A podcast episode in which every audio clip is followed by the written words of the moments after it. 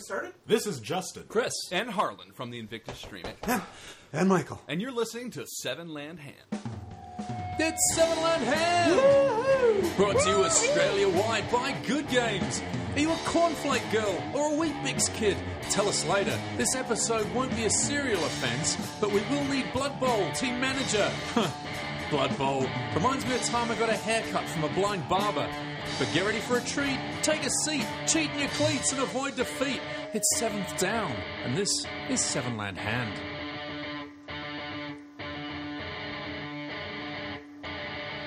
Blood Bowl Team Manager is a fantasy flight game first published in 2011. It was designed by mathematical madman Jay Little. Blood Bowl Team Manager is the reimagining of Blood Bowl, the classic Games Workshop parody of American football. reimagining. That's like when I think back to the high school ball and remember being announced belle and beau of the night with Kelly LeBrock as my girlfriend. Good times. Uh, anyway, Team Manager is a competitive card drafting, dice rolling, knuckle punch for two to four players. and takes about 90 minutes. Amongst a spiked pigskin of other awards and nominations, it won the 2013 Juego del Ano Tico Game of the Year.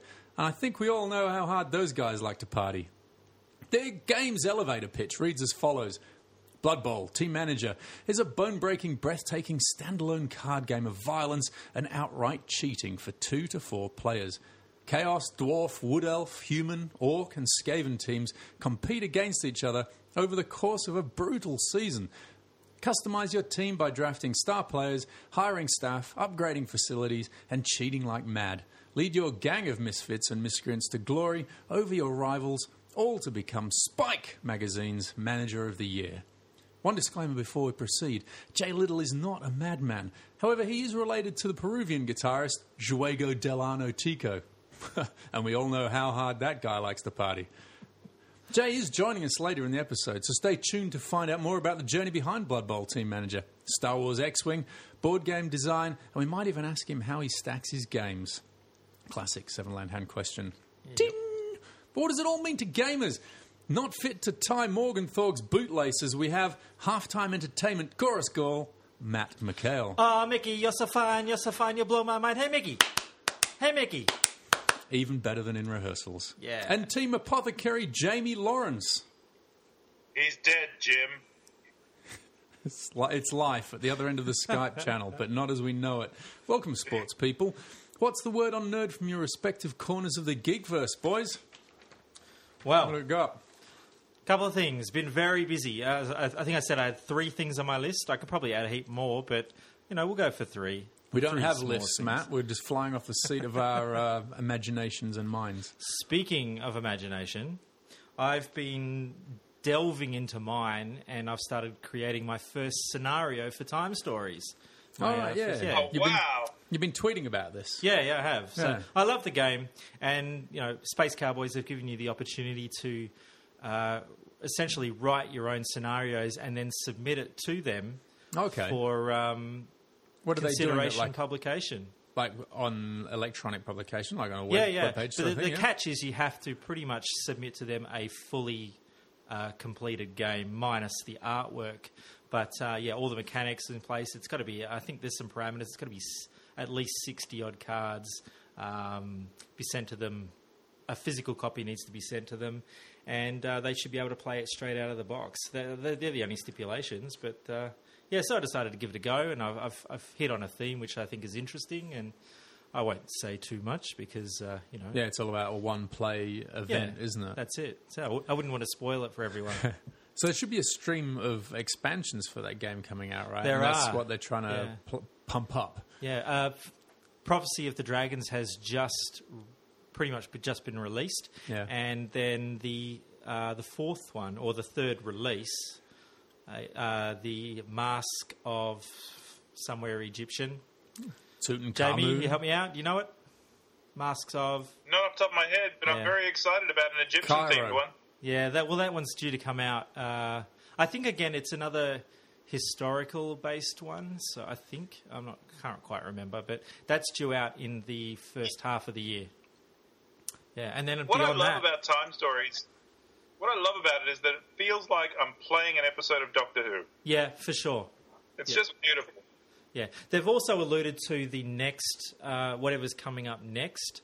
Uh, I think they've left it as a big question mark at the moment, but uh, I think not too long, as soon as they start announcing the release of the the Egyptian one, uh, then they start talking about the next one that's coming out. So I'm looking forward to that, and I'm looking forward to creating my own. But apart from that, I've also been giving Mantic Games The Walking Dead a bit of a playthrough. They uh, put their rules up on their Kickstarter, and so I dived into my Zombicide minis and uh, cut out some tokens and things like that. And so I've been giving their skirmish game a bit of a putting it through its paces. Yeah. And how does it play? Is it does it add something else? Because we've discussed this before that we're we're thick with zombie games, aren't we? We're you know we're, we're fence deep in zombies. Does it add anything?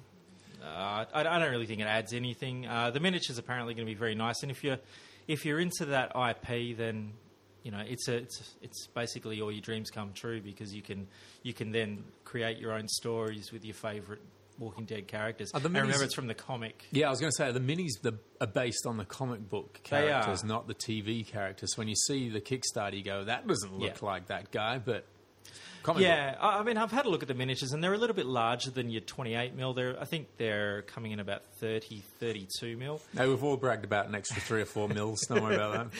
and uh, they they they have a likeness, so there's a bit of a resemblance there, but you know, they're just still. There seems to be a slew of skirmish level IP licensed miniatures games happening lately. We had the Batman one came out last year, and now there's Walking Dead. There's Doctor Yeah. Who coming.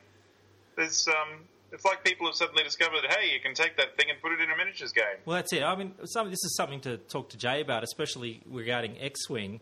Is that how they managed to get hold of these? Um, is it a matter of the right price, or is it a matter of somebody comes along with an idea and say, "Hey, I'd like to match your property with our uh, game mechanics," and you know, you know what happens there? I'm sure Jay might be able to enlighten Shine us a little bit. But um, yeah, the only other thing I've been into is. Watching my uh, Norwegian political dramas at the moment. Uh, watching one called Anyway, J- hey, Jamie, um, what have you been up to?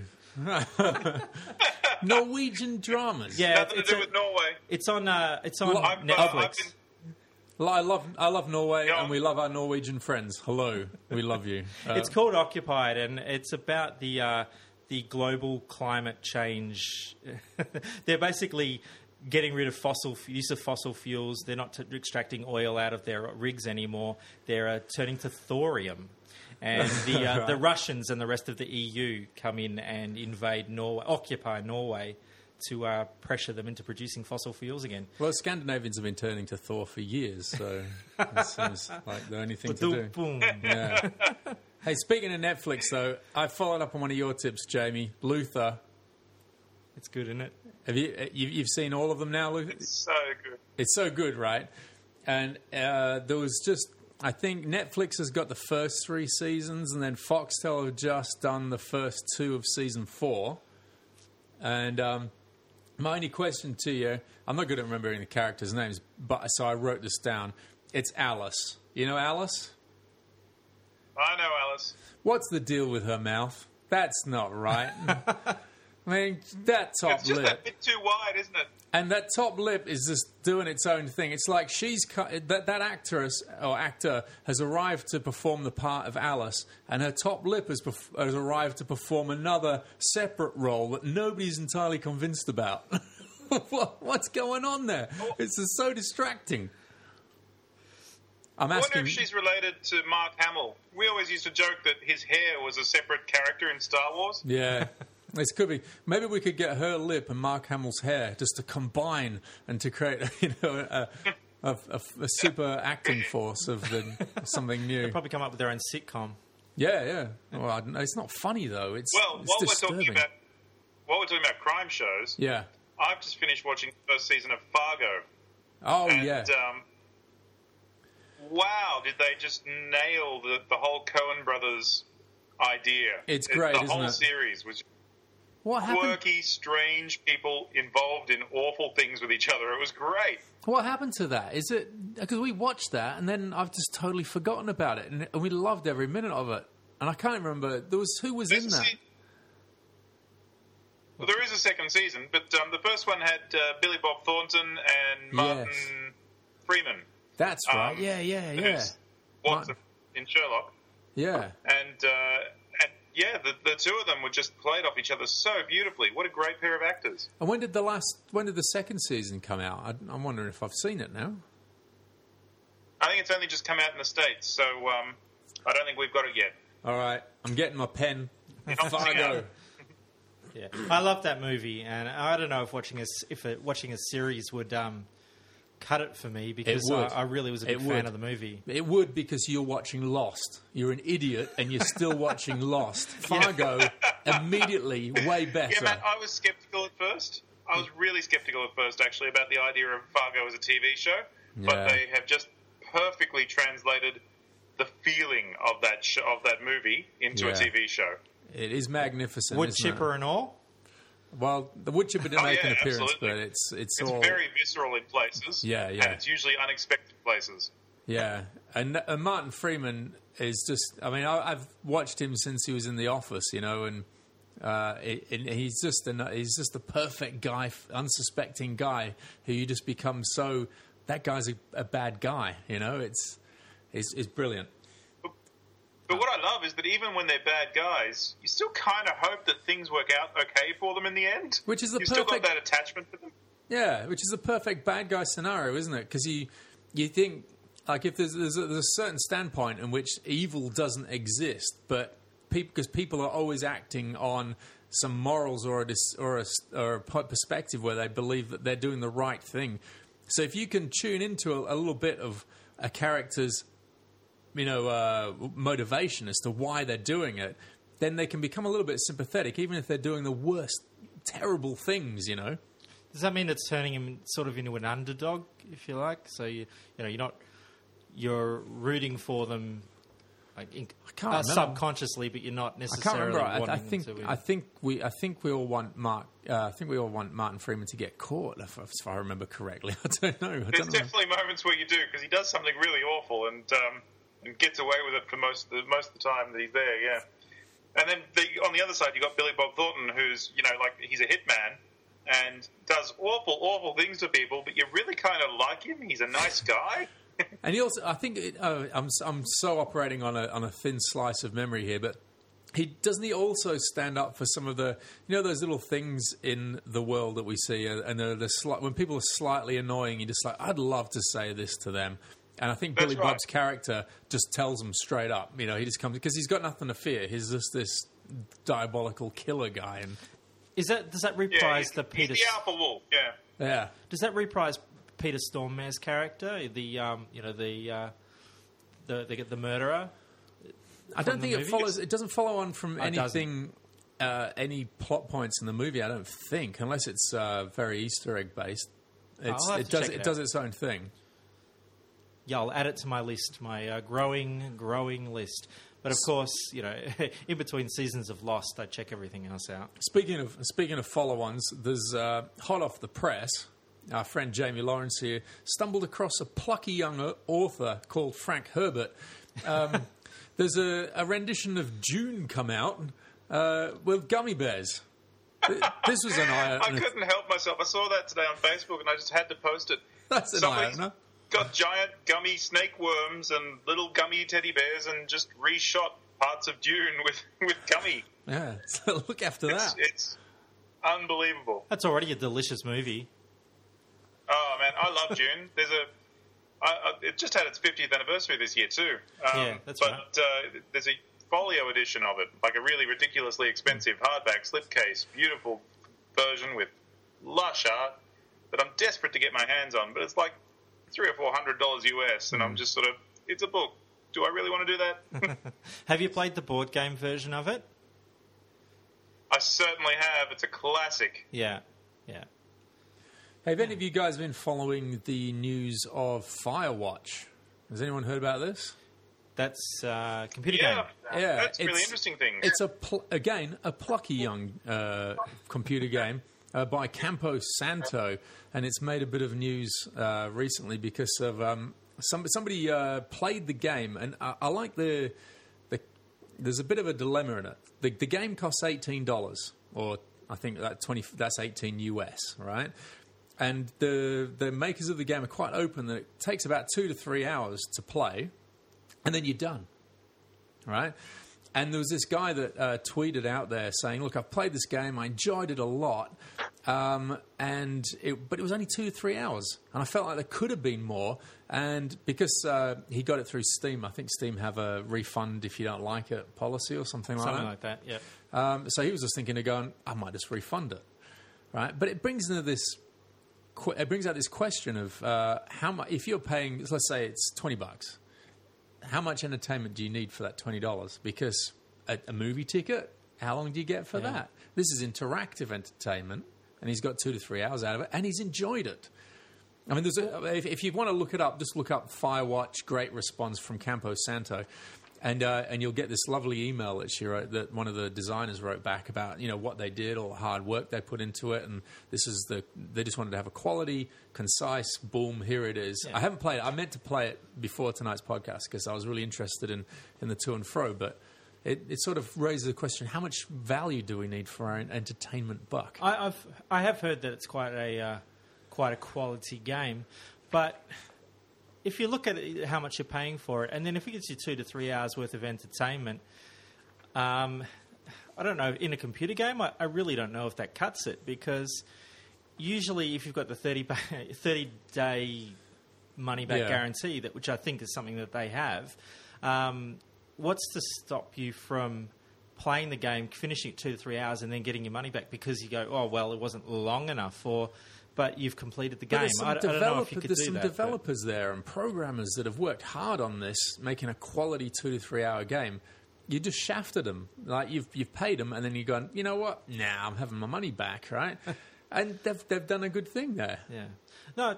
Uh, look, time stories could fall into this category as well because it's uh, it's module based. It's one shot play. I mean, you're done with it in about five hours. Which, if you look at the lifetime of a game, you'll play more than five hours worth of Risk in your life, or you'll play more than five hours of Pandemic easily in your Yeah. life. So, you know, if you talk about value for money, that the value of a game like Time Stories, yeah, perhaps it's not there. Perhaps it's very overpriced for what it is, but it's, But it's- the storytelling. It, it's the game itself. It's the the narrative, the all the elements that come together to to give you a good time.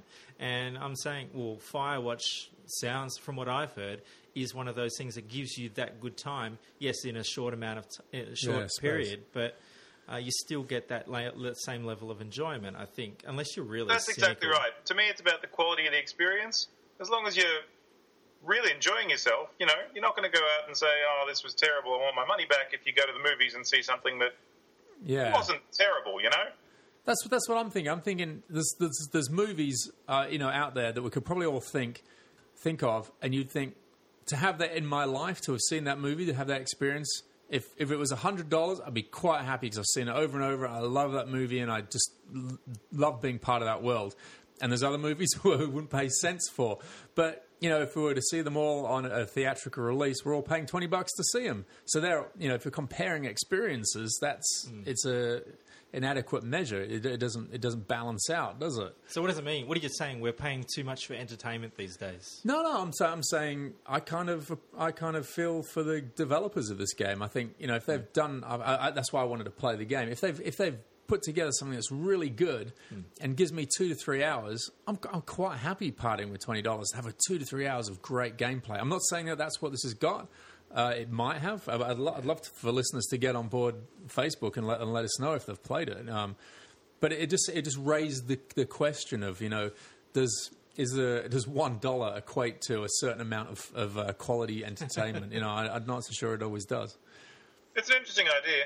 Yeah, On the other time scale of things, I've been playing a virtually endless game, um, Lego Dimensions, with my son. oh yeah. We are loving the heck out of it. It is the most fun that I've had with Lego outside of building it for Yeah. a very long time. It, this, this is a look, great looking format. We're we're already neck deep in um, the oh, I forget what it is now, the Disney Infinity. So I, I couldn't go in for the Lego, but it looks cool how you can you can change the vehicles and stuff, can't you, or whatever, by building something You can different. you can you can have up to seven different things: um, people, vehicles. In, in the case of Scooby Doo, you can have a giant sandwich. oh, But yeah, you- Scooby Doo. You can have them all on your little base, and you actually use the base in the game sometimes to escape traps and things as well. So it's it's very interactive. But the best thing about it is that they've been the characters have been programmed so that if they're with other characters, they say different things. So, for example, I had uh, Peter Venkman from the Ghostbusters Yeah. and the Doctor from Doctor Who. I had both of them on together, and at one point the Doctor turns around and goes, "Who are you going to call?" From a uniform. I'm guessing probably a dry cleaner. it's just you know like magical little touches like that. Yeah. Scooby Doo sits there humming the Batman tune if he's if he's with Batman. You know, like it's just little things, but it's so clever. And Yeah. every every IP has its own little special level that you can go and explore as well. And yeah, just And they got really, some good really endless fun.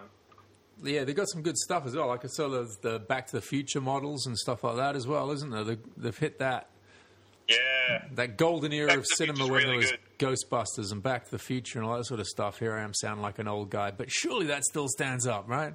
Yeah, well, I'm definitely going to be introducing my boys to one of those, whether it be Dimensions or uh, Infinity. I think I'll have to make a choice about which way to go, but um, I, I reckon it taps into taps into everything I liked.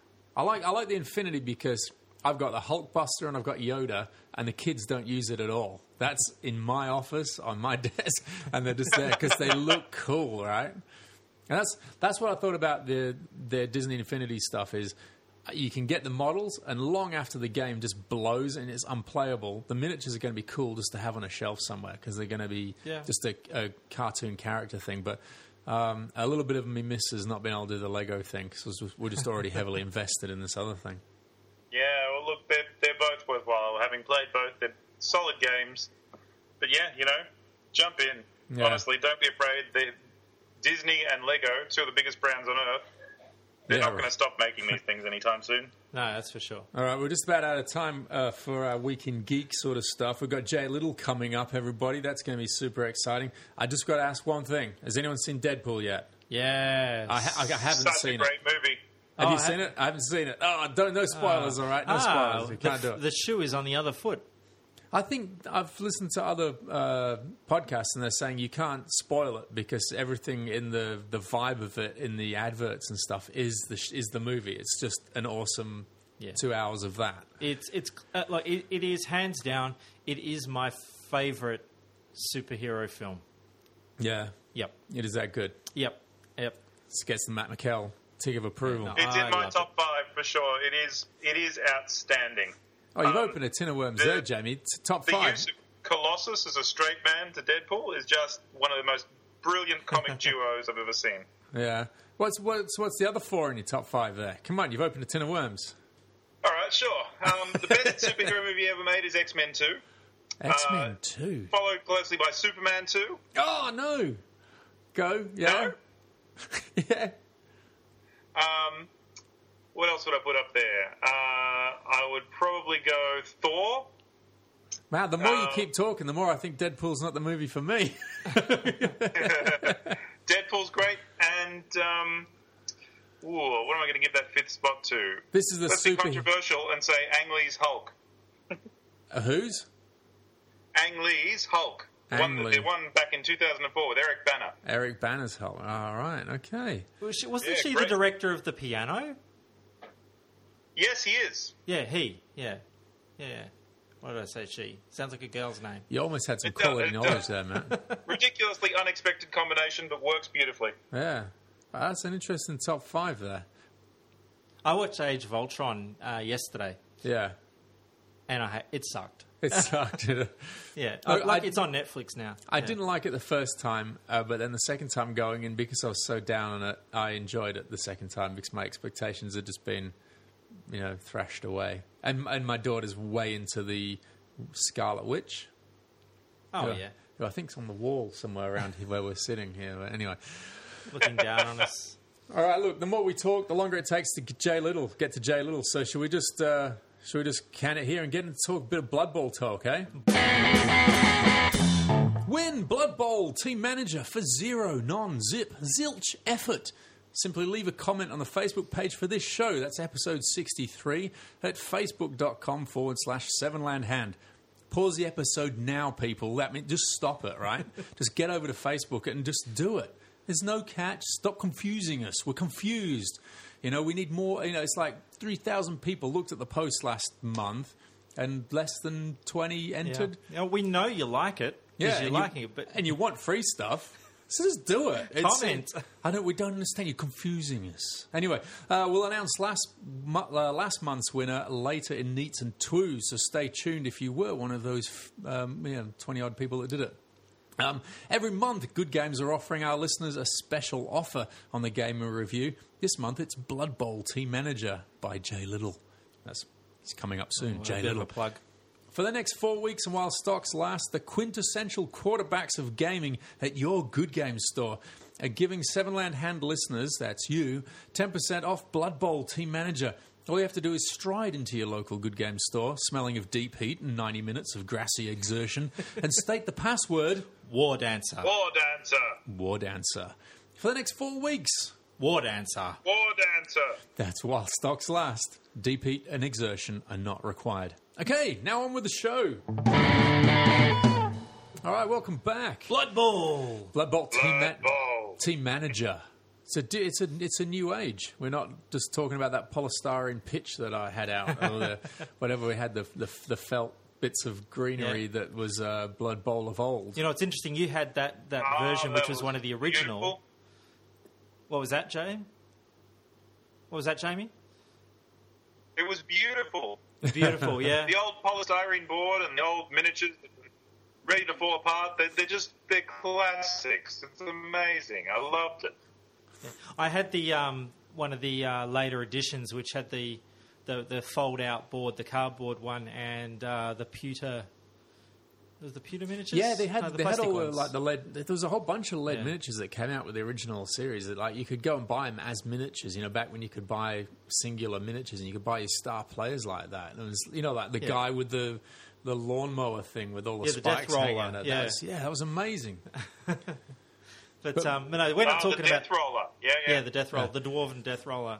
That's not exactly what we're talking about today, is it? No, Though well, we're talking about the other side of the fence. We're talking about in the dugout with the uh, with the Alex Ferguson's and Yeah, Jose it. Mourinho's of the world, the team owners and the uh, well, they're up in the court box, but the Yeah. uh, the actual team managers. Who's putting together? So, what, what's the narrative and general objective of this game, Matt? Okay, so it's all based around the world of fantasy football, which, as you mentioned in the uh, intro, is a parody of, uh, of American football and pretty much any other game out there, really, that involves Any other uh, game. body combat. Oh, body combat, tackling, uh, and a Croquet. ball. croquet, your darts. I don't know if croquet involves tackling. No, okay, yeah. There's, there's no full body contact croquet out there yet. Sorry. But, but the um, yeah, so the premise is rather than you're, rather than stepping out on the pitch as a player, you're uh, controlling the team from from up in the uh, corporate box, calling the shots about Drafting uh, people drafting in. players, yeah, that sort of thing. So that that's a narrative. And you're you're attempting to take your team to the the Blood Bowl, which is the uh, the most prestigious tournament on It's the big scene. finale, isn't it? Yep, It's the, uh, yep. On a week Super Bowl. yeah, that's it. Really On a week to week, uh, you know, highlights reel basically, and um, yeah, that, that's the that's the narrative and the objective is to become the the uh, the manager who accumulates the the highest level, uh, highest fandom, The most fan fans, base. yeah, that's most what fans. and that, that's the currency of the game, isn't it? Fans. Yep. That's that's what you're trying to get. There's other different things that you can gain, but the net result is, or the net thing that gets you the victory is the fans, the at the end of the game. Yep, that's it. Jamie, what's it look like when it's set out on the table before us? In front of you, when you sit down at the table, you're going to have four highlight matches, which are matches that have taken place across the week, and you play across five weeks in the game. So each week you've got the highlight matches that go between the players. Each uh, match can hold two players, playing players playing their team's players down uh, and opposing each other. And there's also going to be either an event or a, uh, a demonstration match of some sort or a tournament A special bowl. uh, which all the players can play at at once. So, uh, four player action. It's very much like watching the uh, recap on that, uh. SBS or something. You know, the soccer highlights, or football highlights, or something like that. Because that's what you're playing for, isn't it? It's like they're, they're framed as highlights that you're playing for. That's But exactly right. Each highlight gives the winner at each match, the one who's got the most star power at the end of the week, uh, an award, which might be fans or it might be upgrades to their team in the form of star players or coaches um, or sometimes new team abilities, team upgrades. So there were, yeah, there were star players, which and there's a combination of team of players who represent your particular faction, whether it's dwarves or humans. Then there's also, uh, and, and the funny is because you're playing in leagues, you get access to all of the other, uh, all the other star players in your league. So there's there's the CWC, and then there's the um, the other guys, the other one, which is I can't remember what it is, but the yeah. So essentially, there's a good and an evil side. Yeah, and the, And- the, the bad guys are orcs. Yeah. So if you look at the and- good guys, you've got the humans, the dwarves, The and OWA. the OWA. Yeah, That's that's it, it. And so you've got the humans, the dwarves, and the elves in the OWA. And so you've got all of their star players in a pool, along with a bunch of like mercenary players or freebooters, as they're called. Yeah. And they all go into a pool. So when you're talking about uh, recruiting new players into your side, that that's the pool of players that you're going to recruit. and the, and the star dwarves and the star elves and Yes. the star humans, and they all go into that deck. Yeah, they're all named players. Yeah. Um, what, for the humans, there's a player, Griff Oberwald, is one of the most prominent players for the human side. Um, there's also uh, Morgan the Throg, which is Thorg, which is a, an ogre player who I think he's um, he's He's in both decks. Yeah, he's, he's in- yeah he's actually has the credit of playing for every team in the league. yeah. Everybody Um, wants that guy. So yeah, so th- that's the combination of um, star players who have a higher star ability, and it usually ranks from some from uh, one to five, and then they might have an extra effect or an extra ability on play. Um, the only other thing is, is a little bit of flavor text, and you know, in Morg's case, um, he's got this. Uh, I think it's it's either the Juggernaut or Dauntless, and then he also has um, just that little bit of flavor text. So he's a pretty tough player, and he uh, would be versatile. Now we haven't um, we haven't discussed the skills and abilities yet, but this is a good place to talk about that because the they come under the guise of actions. So you know, there's several actions you can do in the game, um, and they're all tied into the players. So each one, each player has a little icon in the center of their card, player card, that is either a uh, like a burst, which is the tackle symbol. Then there's the skull. Uh, sorry, I'll get onto the skull later. Then there's a little arrow, which is the sprint ability. Then there's also the ball, which is uh, a, like a ball handler's Possession, ability, yeah. possession ability. And then the last one is the skull, which is cheating. Now, out of all the act- all the actions you can take in the game, the only compulsory one is cheating. You have to cheat to So win. players can also have multiple skills. They can. Sometimes you get a really useful guy who, you know, run onto the field, he'll hit a dude, and then he'll cheat as well. Yeah, that's Yeah. right. And the, the cheat's a, such a great mechanic in that it sits there, and while you're adding up in your head how you know how the how the the the contest might be panning out for you, you can have these cheat tokens sitting there, and you don't know whether it's going to eliminate a player from that contest or it's going to add something extra to it. It's it's just such a fun thing. It adds a little bit of variance into uh, each highlight, uh, the outcome of each highlight. Yeah, no, no, that's that's one of my favorite. Um, definitely one of my favorite mechanics because you've got this thing hanging over your head, and you just don't know until you get to the scoreboard phase, which is the final phase. Uh, what's going to happen to that player? It, there could be that they're totally. You're in a position of power. You're winning, but you're only just winning, and then all of a sudden your player's kicked off that matchup, and you go from position of dominance to, to behind and actually losing, which happened. So And it's and it's cool that there's a this component of the game is called is cheating because you know it's something that you because it's not cheating at all really it's just another element of the game which just sort of says it's a like a, it's a bit of a roll of the dice whether this guy's going to contribute to your final score or not. yeah. But there's but it's there and it's It's saying also the cheating tokens are great for the fact that uh, sometimes you don't get star power or get sent off. You just get fans because they like to see you cheat. yeah. That's right, yeah, and it, that and that's so flavorful, isn't it? It's like you're going to get banned, you're going to get kicked off, you're going to get fans from it, or you're going to get some extra star points, and it's it, that's so flavorful of Blood Bowl in itself, isn't it? It's just this crazy, uh, you know, uh, field full of maniacs just fighting over a ball. Thematically, I think uh, it represents well the whistle symbol, which which the, the umpire caught you, so you know rightfully so you get ejected from the game. The fans, uh, the fan symbol basically means that they the crowd are on side with whatever you did, and if the umpire tried to kick you out of the game, the umpire would probably be lynched. And then the other one is the extra star power, which means you just got away with it. Yeah. And it's all set out very easily in, in front of you. that the other thing I really love is uh, is the whole idea that when you're playing these guys down at certain matches, using their skills immediately. You're still building up your team over the course of a, of a week. Uh, so you're really sort of you know making choices about which games you want to win, which games you just want to show up and participate in.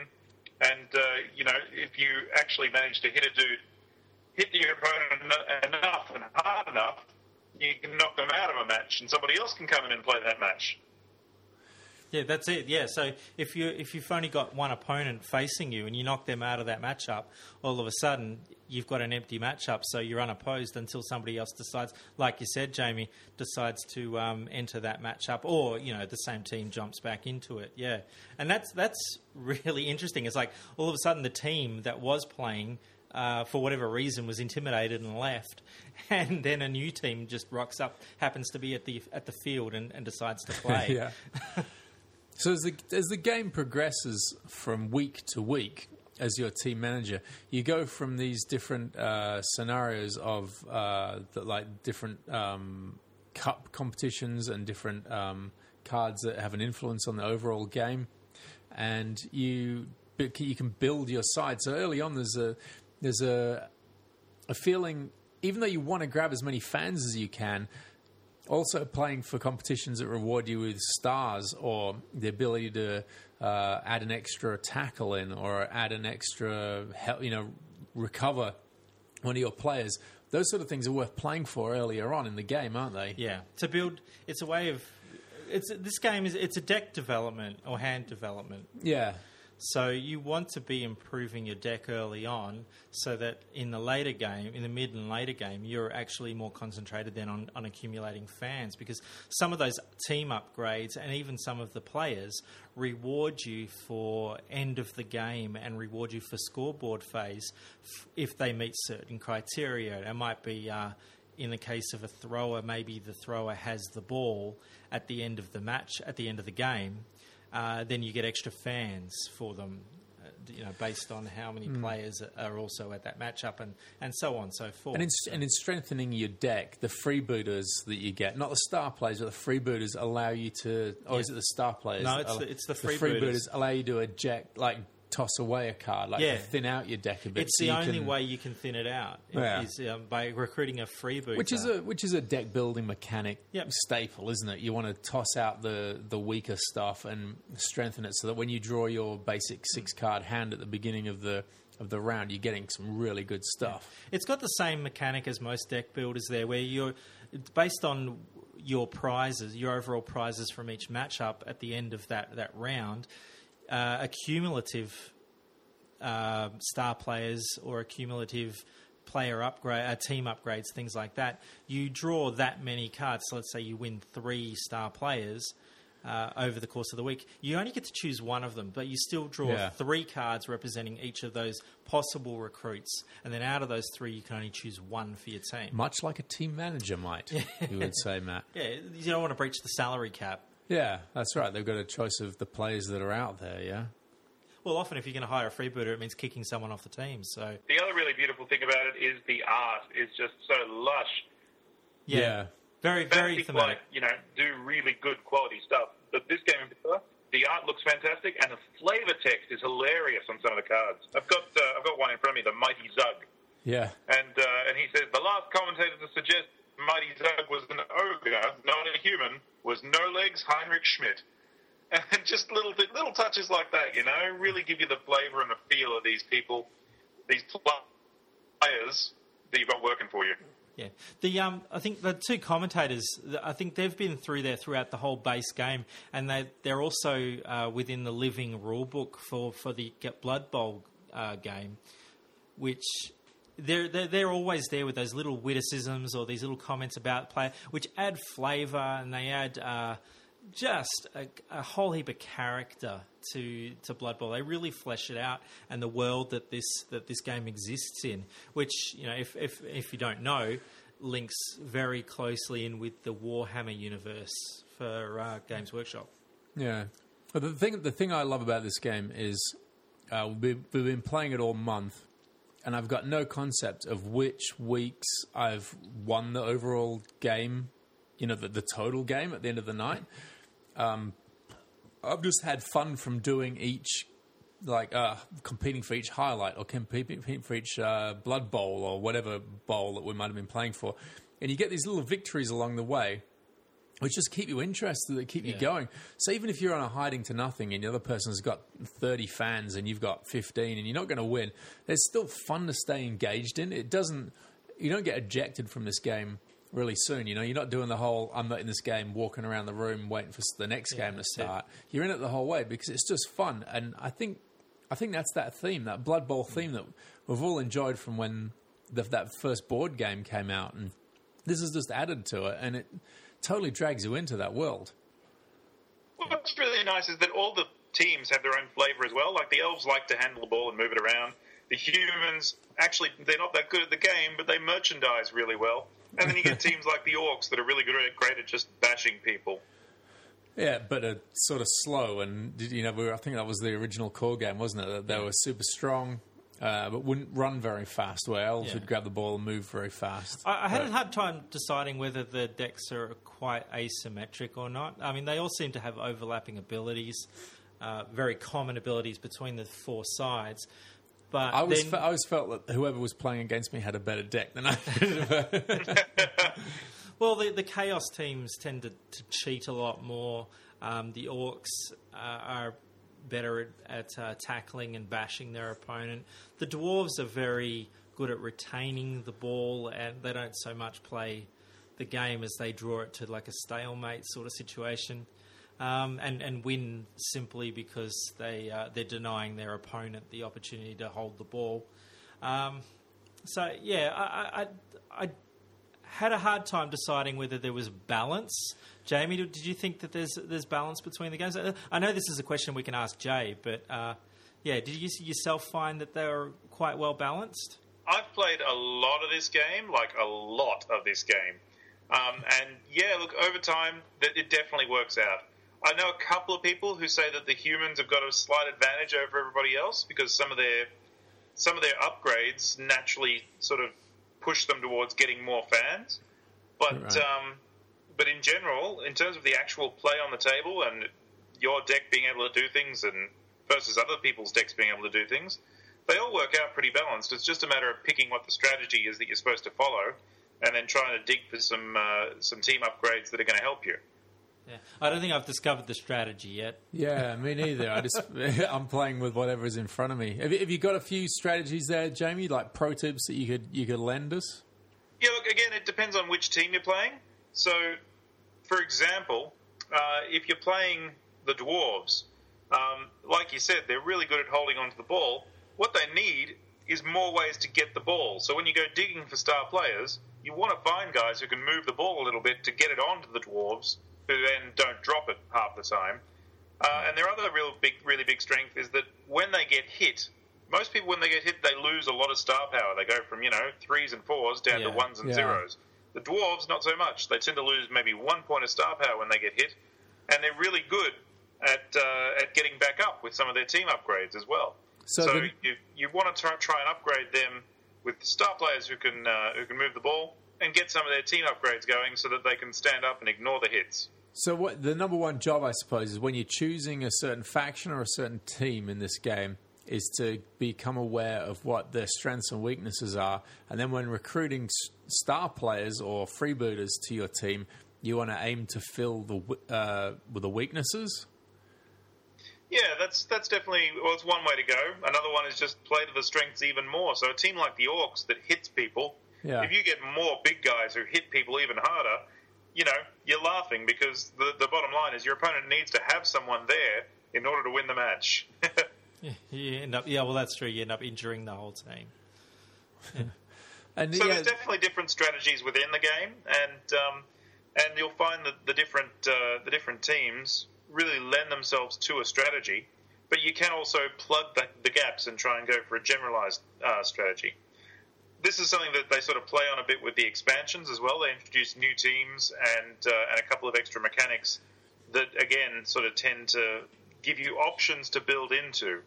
So- um, one of them, uh, so there's two expansions. One of them's called Foul Play, Yeah. and that, that introduces fouling, which makes your opponent discard cards and redraw. okay. And um, the other one is uh, Sudden Death, which uh, which has just some extra teams and um, and some different balls uh, that you can play with. You actually get the balls have powers on them, so when you take the ball, you get to do an extra thing. Yeah, I think both of them. The foul play introduces three new teams, and I think they're more. Um, and, and it, within a new league, so it introduces a new league to the game, and I think they're more chaos sort of based. I think if from if correct me if I'm wrong, but I think the chaos dwarves are one of them. Um, there's also another variant of a chaos team, and then there are dark elves. Is that right? That's right, I think. Yeah, And think then uh, the like other box has vampires and undead Yeah. and dark elves. I think it is. And again, it introduce yeah three teams and introduces another league into the game. So all of a sudden, you've gone from two leagues in the base set to four leagues with the expansions. I don't think. Oh, does it incre- does it increase the number of players from four to six? Is that something that happens? It goes to five with five. With, the, with the expansions. Yeah. And So, all, yeah. the, all of their star players would just go into the same Yeah. league, league uh, basis. So you're getting anybody in. Yeah. Well, that's the way. If you were to go on and expand, I mean, I, I'm sure there are variations, but if you were to grab the two um, chaos-based leagues, for example, put them into the same, you, you'd end up with cards that you know don't match because the artwork on the backs of the cards won't won't Oh, right. synergize. So therefore, you know what's sort of coming up. So that's why you keep them separate. Um, so they're, they're not designed to be matched together. They're designed to be played in opposition. Okay. Two really clever things about the design of this game that I like. One is that it's a really quick game in terms of I play a dude, I know exactly what his abilities are, I do them, somebody else's turn now. And and there's very little AP or slowdown in the in the game. You know, you really keep moving, you get that chaotic feeling. Yeah. Um, but the other one that really helps with that is that because there's only as many highlights as there are players, and maybe a tournament, you're only ever really going to be in two matches. So you don't have too much to focus on in the end. You get to narrow down and pick what you're going for, and just work on those things.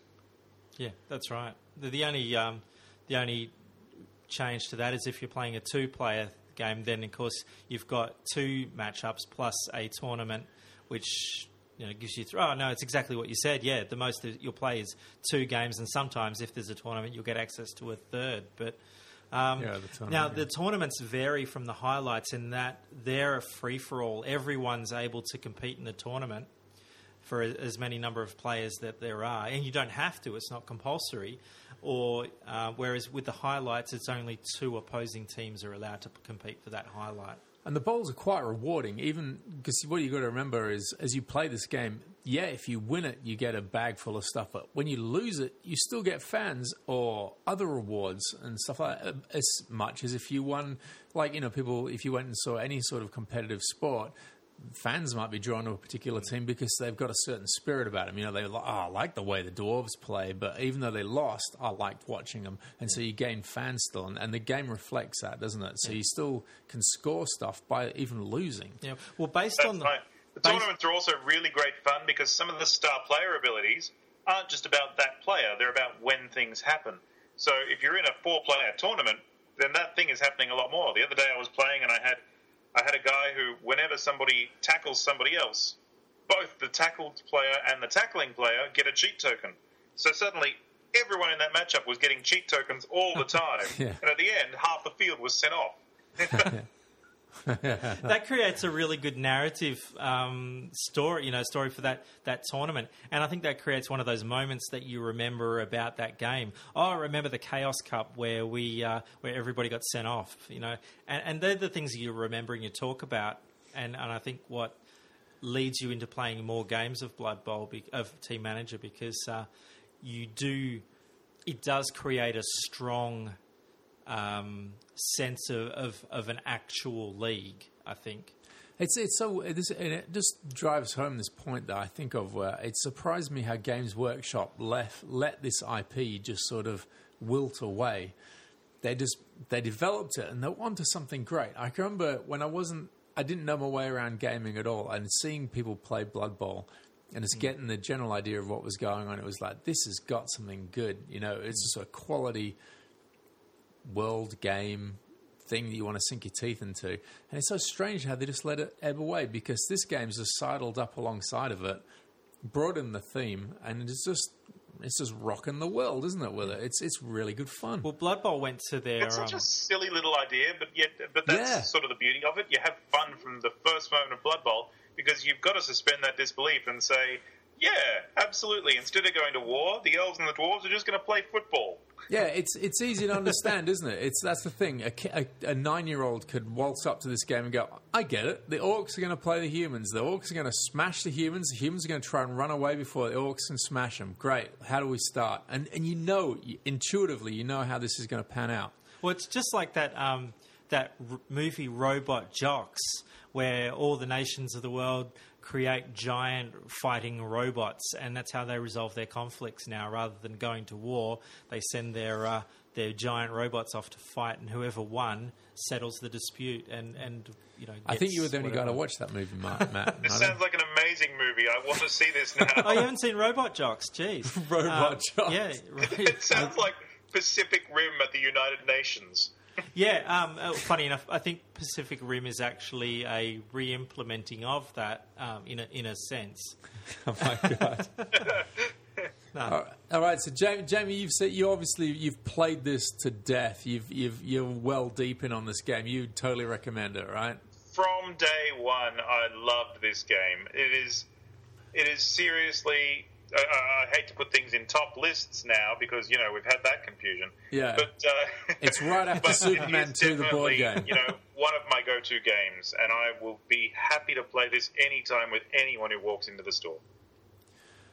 Yeah, I don't think there's a really big learning curve on it, which is one of those things that attracts me to it as a as a game that you can pick up and run with as soon as you open the box. The manual seems to be big though. Like you've you you've played it and owned it, Yeah. and you taught me. But when I was looking at you flicking through the manual the other day, I thought, wow, there's quite a few pages to that. Is picking it up from scratch with no one there to teach you a bit of a headache? I, I did find there were some bit of some ambiguities in the t- in the rule book, but Right. The um, for the most part everything was answered with an example.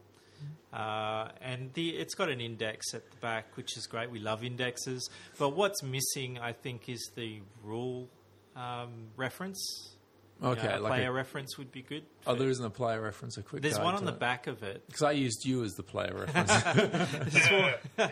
There's one Look, I there's your first mistake. It's, it's one of those games that once you've muddled through your first game, you've got instantly. Yeah. Or watch somebody else play it for a little while, you you know what you're doing. Well, we but played- yeah, when you first come to it cold, that rule book is it's tricky in places. It's definitely easy if you've got someone who knows how to play it. Uh, the last time we played it, Matt and I, we, we'd played it for a few weeks and we invited two new players in. Now, one of them arrived, say, at 7 o'clock in the evening, and the other guy arrived at 8 o'clock. And we played half a game with the guy at 7 o'clock and then introduced it to the guy at 8 o'clock. Both of them got it straight away, you know, Yeah. like within within two or three minutes of just saying, this is what you got to do, everybody's in. You know, it's, it's definitely one of those games. It's not where you have to keep refreshing. You know, your, the, you know, what do I have to do now? What what, what happens next? no, And it's very confused. formulaic. Yeah, Yeah, there's, there's definitely there's times when you might refer back to the rulebook just to work out how this power interacts with that power, but generally speaking, it's all very straightforward. yeah. it, you know, icons. The icons make it um, fairly easy, and all the rules for the individual player abilities are on the card too, so they tell you how to interact. Um, you know, they've got that mixed card size, which means that they have to be fairly efficient, I think, with some of their rules uh, that they put on the cards, especially with the, the upgrade cards, which are the small the small Yeah. uh, fantasy flight size. They um, so they have to be quite efficient in the way that they get, which which sometimes I've found leads to uh, unexplained situations because they simply were, were using the economy of space and not able to get all the rules on there. Uh, We got we got lost a- in terms of con I when the end of game was or the scoreboard phase was, but that's just a matter of just checking in with Yeah. the rule book about when end of because initially we were scoring end of game stuff every single every single game week, weren't we? Yeah, Yeah. I think there's an inherent problem there in that you know you're playing a game about playing a game, Yeah. and your players playing in a game with players. You know, so Yeah, so the there's a terminology bit gets of a bit muddy. Confusion because of because you are simulating running a football team. yeah. But yeah, once once you get your head around it, it's not too bad.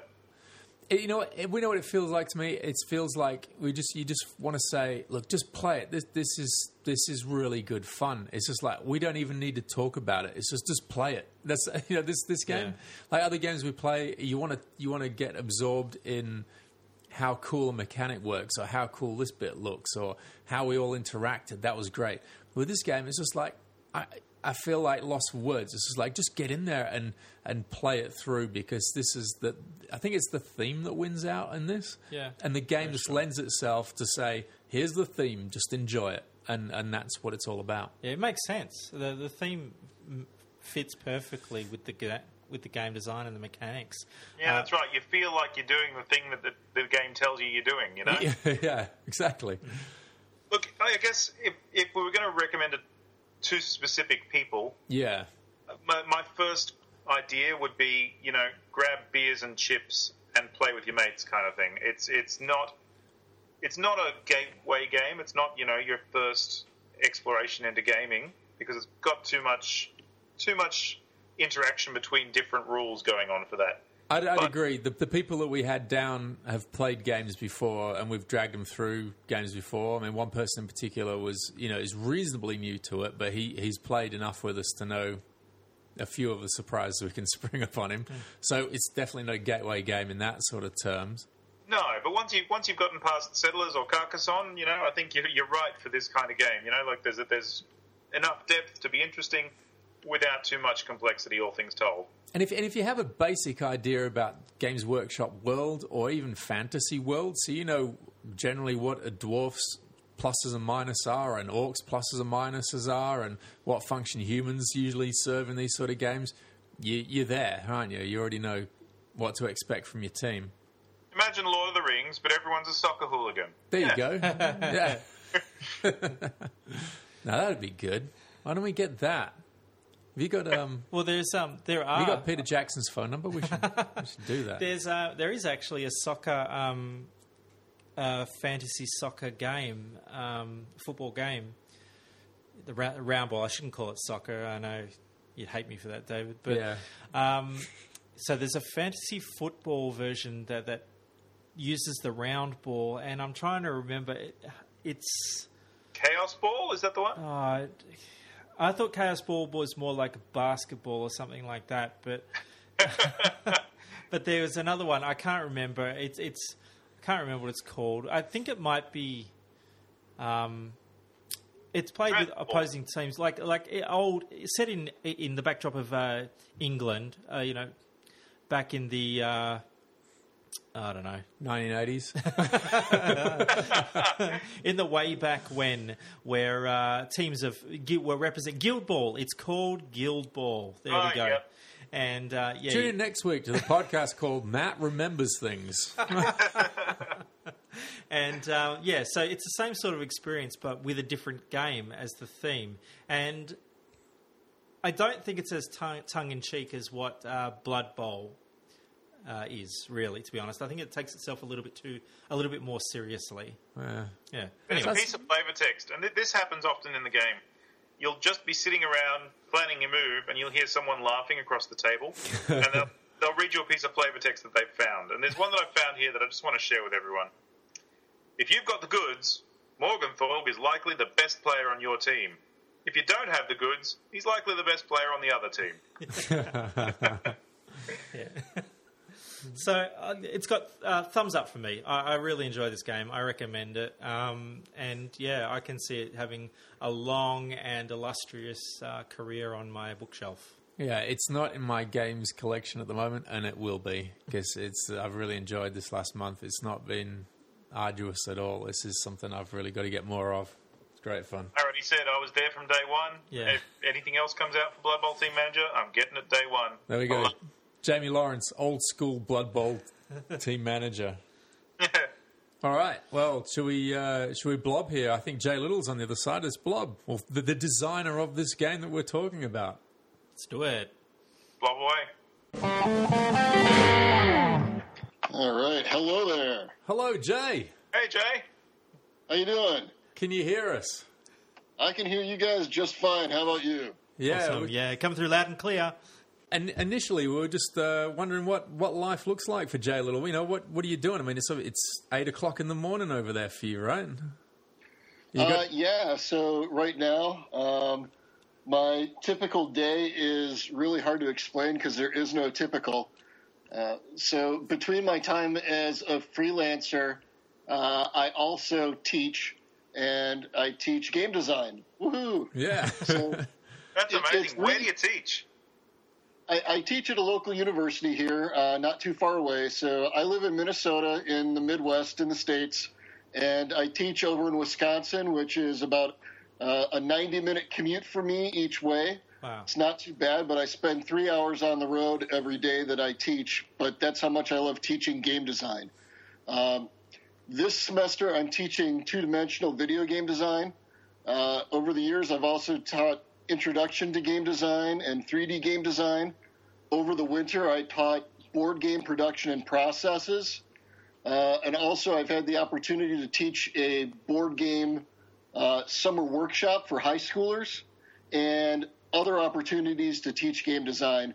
One of the other really cool things that I get to do is I usually travel to about six conventions every year Yeah. and host a number of workshops, seminars, or offer presentations on game design, uh, the industry, or other elements of either design, um, aspects of things that impact design, such as the social contract of people playing at the table, things like that. So I'm really, really passionate not only about design, but at the community built up around hobby gaming. Uh, and I also love to teach. Yeah. How does the how did the teaching opportunities come about, Jay? Well, I've always had an interest in teaching, and I've always had kind of the the leadership alpha personality.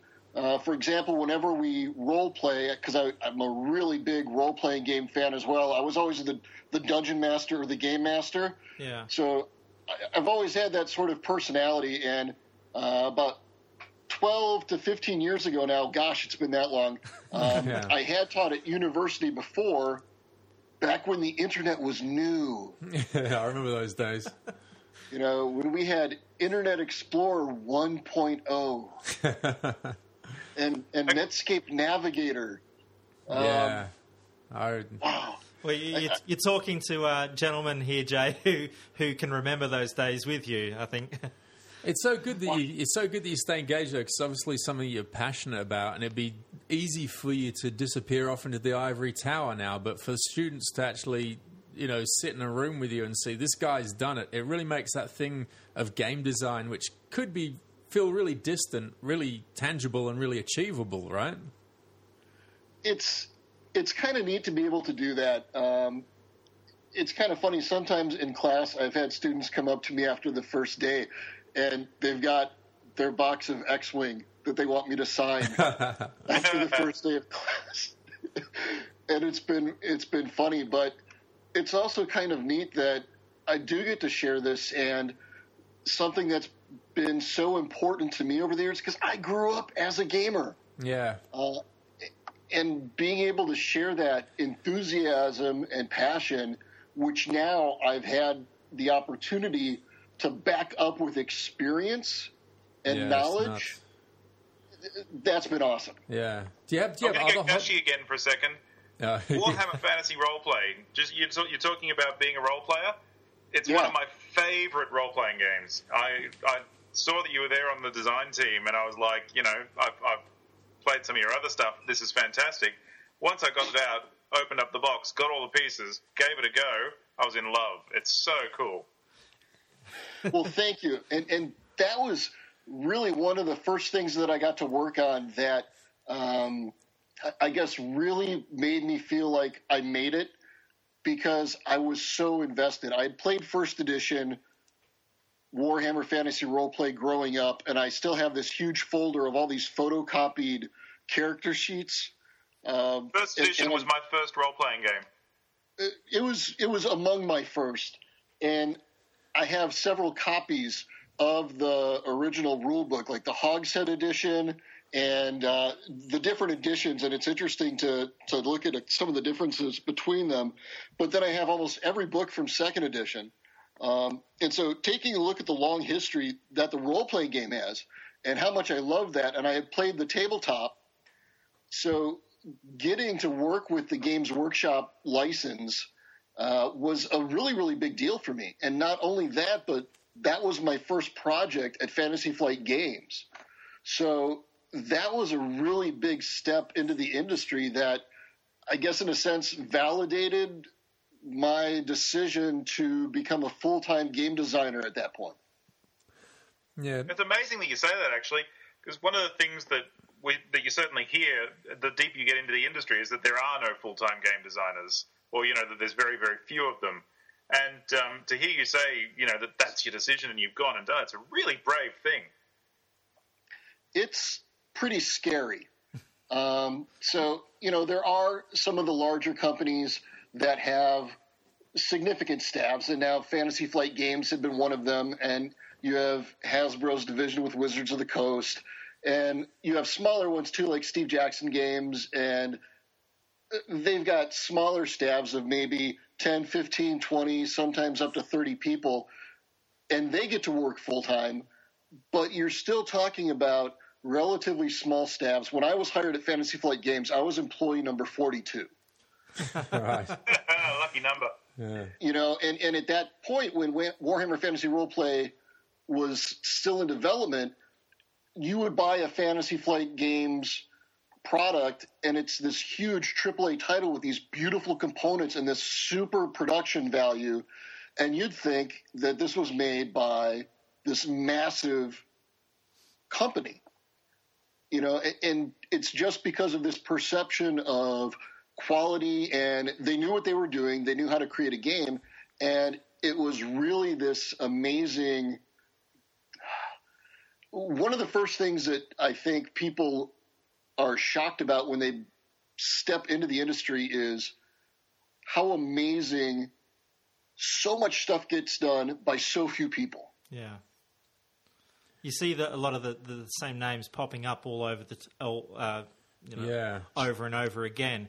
Uh, some prime examples: uh, Reiner Knizia and um, uh, Bruno Cathala and, and names like that. You, you just see them constantly popping around um, on on new games. So you wonder how easy it is for other fledgling designers to crack into that with such a, a, a huge legacy. And I don't know whether it's any different to, uh, say, being an author or um, being an actor, but uh, do you think that there is this? Uh, well, Well, there's a finite amount of games that they're going to pump out every year, isn't there? And and that's Yeah. And you and like you said, like even with having a chat with Jay today, you know, when you go hunting around and say, all right, what what else has Jay been involved in? You know, I, I see I see you're in your name pop up on all sorts of Yeah. things all of a sudden. You know, it's like it's uh, like a, a limited crowd that gets to de- design all these games. It seems, or it would seem. Yeah. Jay, do you find you don't have to, or you need to diversify to be able to stay prominent or stay current? You know, that's a great question. And I think it's changed a lot over the years, even just in the short amount of time since I worked with Fantasy Flight Games. Now, before Fantasy Flight Games, I had been a freelancer for some time And before that, I actually worked full time with WizKids. And a lot of people forget that I had actually worked at WizKids for a while, or they may not have even known that, but I, I worked there for about a year and a half. Yeah. Um, and that was during their heyday when when HeroClix is still around, but before they were sold off the Topps and then were kind of dissolved and then came back with this huge resurgence. I mean, they dominated the industry with their whole click style games with Shadowrun Duels and Crimson Skies and their um, you know Mage. Mech Warrior game and HeroClix came out and Mage Knight. Um, and Jordan Weisman had this huge, huge concept for all these games. Their Pirates game, um, and it was a really different time there. But you're right, very, very few companies. Rio Grande in the hobby gaming side or the Eurogame side was kind of importing all these games coming over from Europe. Mayfair kind of had this handhold or, or stranglehold with bringing Settlers of Catan over, and it was a very different environment. So you saw very, very few unique names and fewer new designers coming into the industry. And the full time game designers were often working for companies and given the game ideas from within the company, saying, All right, here's an idea the company has, and you are next on our list. So you're now going to design this game for us Yeah. you know, rather than the designer in the company coming up with the idea and going to management going, ooh, I've got this idea for a game. Can we get this on the production schedule? So you, you that's actually a really interesting point. So with Blood Bowl, uh, you said you had a background with, with Warhammer already. You've played the, the role playing game and, and designed the role playing game. Um, what what do you get handed when when somebody says do you make a Blood Bowl game, and what do you have the freedom to create yourself? Oh, Blood Bowl was a really, really interesting uh, anecdote because the amount of time that you get, the amount of support that you get, and the amount of information that you get going into a game can vary so greatly. Now, I had played a lot of Blood Bowl before. I had been in some leagues before I had joined Fantasy Flight Games, and so I had played Blood Bowl a lot. One of my favorite games. You're speaking my language. Yeah. You're amongst friends, Jay. Yeah, I've, I've got several painted teams within a few feet of me right now. Um, and I still just think fondly back to having these tournaments. And I've still got the team rosters printed out somewhere, I'm sure. um, but so the when Fantasy Flights had their arrangement with Games Workshop, I know that Blood Bowl had been talked about in the office for a while, and I had always been excited about that. But since I was working on Warhammer Fantasy Roleplay, I knew that it was being handled by other people. Yeah. So I always just kind of had my ear out to hear conversations about it because I was just so interested, and I'd be available to brainstorm or playtest over lunch, whatever was being worked on. But I always knew that it was in other people's court. Um, but then eventually, when I hit a lull in my production schedule and there was a gap between uh, major projects, I was approached and told, you know, uh, there have been some hiccups and there have been some struggles, and we're not really happy with the previous iterations of Blood Bowl up to this point. Do you want to give it a shot? I'm like, well, okay. Yeah, that decision didn't take long, right? Yeah. And I, I was really excited because this was the first non role playing game project that I was given. Um, and I'm like, well, I don't want to mess this up because this is my first shot to show them that I can do more than just role playing games. Plus, it's Blood Bowl. Well, good job. You knocked it out of the park. yeah. Yeah. Well, I I knew right away that I could not just recreate a game of Blood Bowl. It it couldn't be done with just cards. And if you wanted to do that, just play the tabletop game. Oh, that's it. Yeah, if you want Blood Bowl, play Blood Bowl. but this Well, takes it, it- to a new level.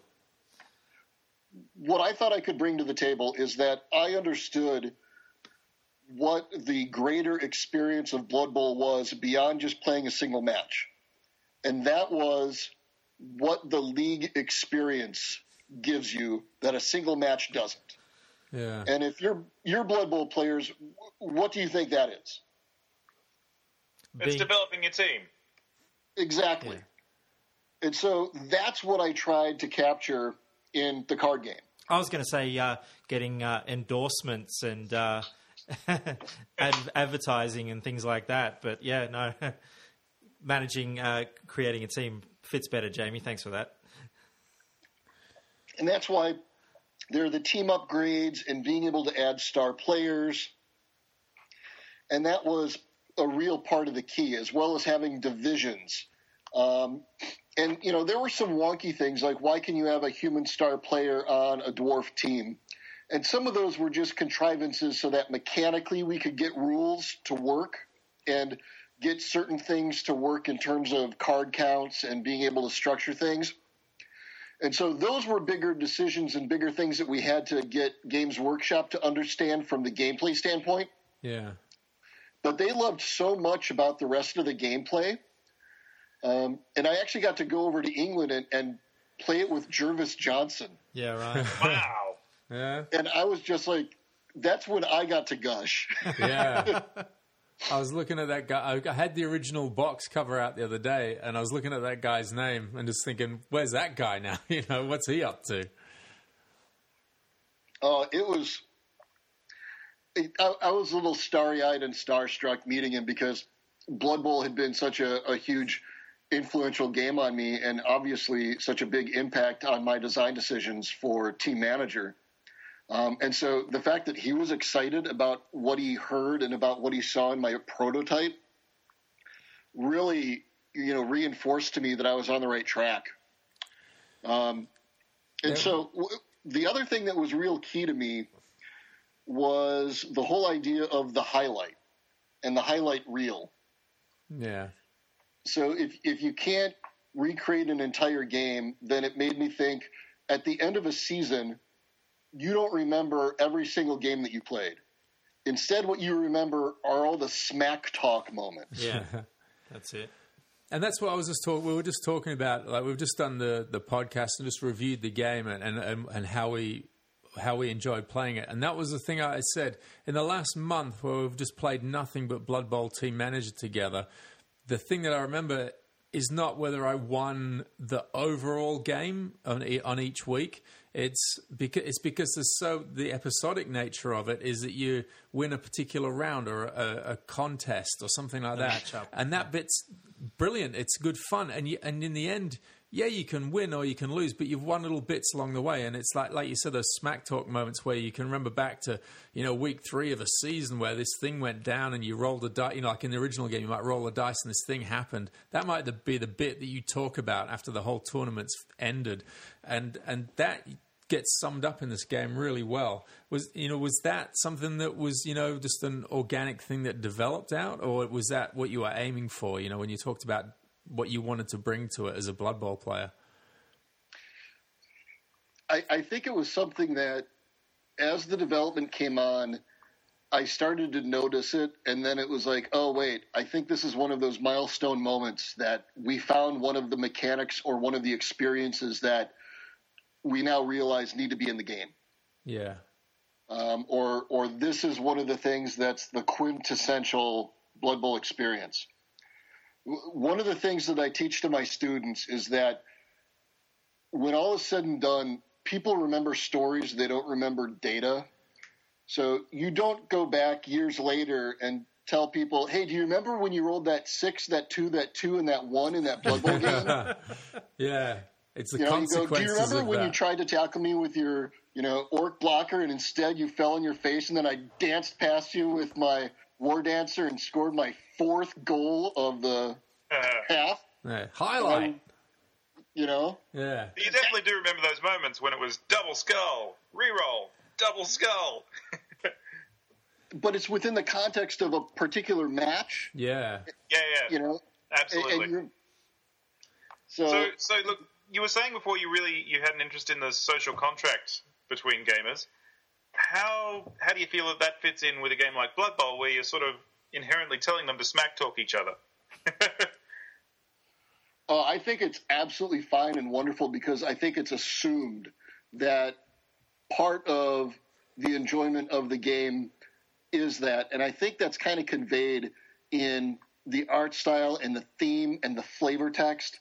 So uh, Dan Clark at Fantasy Flight Games, he's a content writer and a developer, brilliant guy. He wrote the flavor text for all the cards in Blood Bowl Team Manager. Um, like he really got it. He really understood. He wrote the flavor text on the highlights between the commentators and all the little blurbs on the player cards. Like the Morg 'n' Thorg quote is my favorite. yeah. You know, I, I've played for every team in the league except those I ain't, or I haven't. You know, whatever, however it's phrased. But it, it's brilliant, and it conveys this whole idea of this: uh, no prisoners, take no attitude, don't take any guff from anybody. What you going to do about it?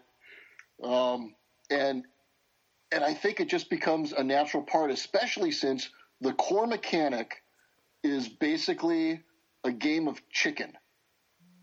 Yeah, I'm going to raise the bid. What are you going to do about it? Yeah, that's it. Upping the ante. Yeah. So then, All right, so look, surely we're going to get lynched by our listeners if we don't ask you about X-wing. it's um, About you know, now? it's the juggernaut in the room. Um, Dressed as what an can you tell us about the process of developing that game? Well, actually, w- one last little tidbit about Blood Bowl Team Manager. Um, mine was the, the final game that was uh, approved and developed and in your hands that you're playing was actually the 13th iteration.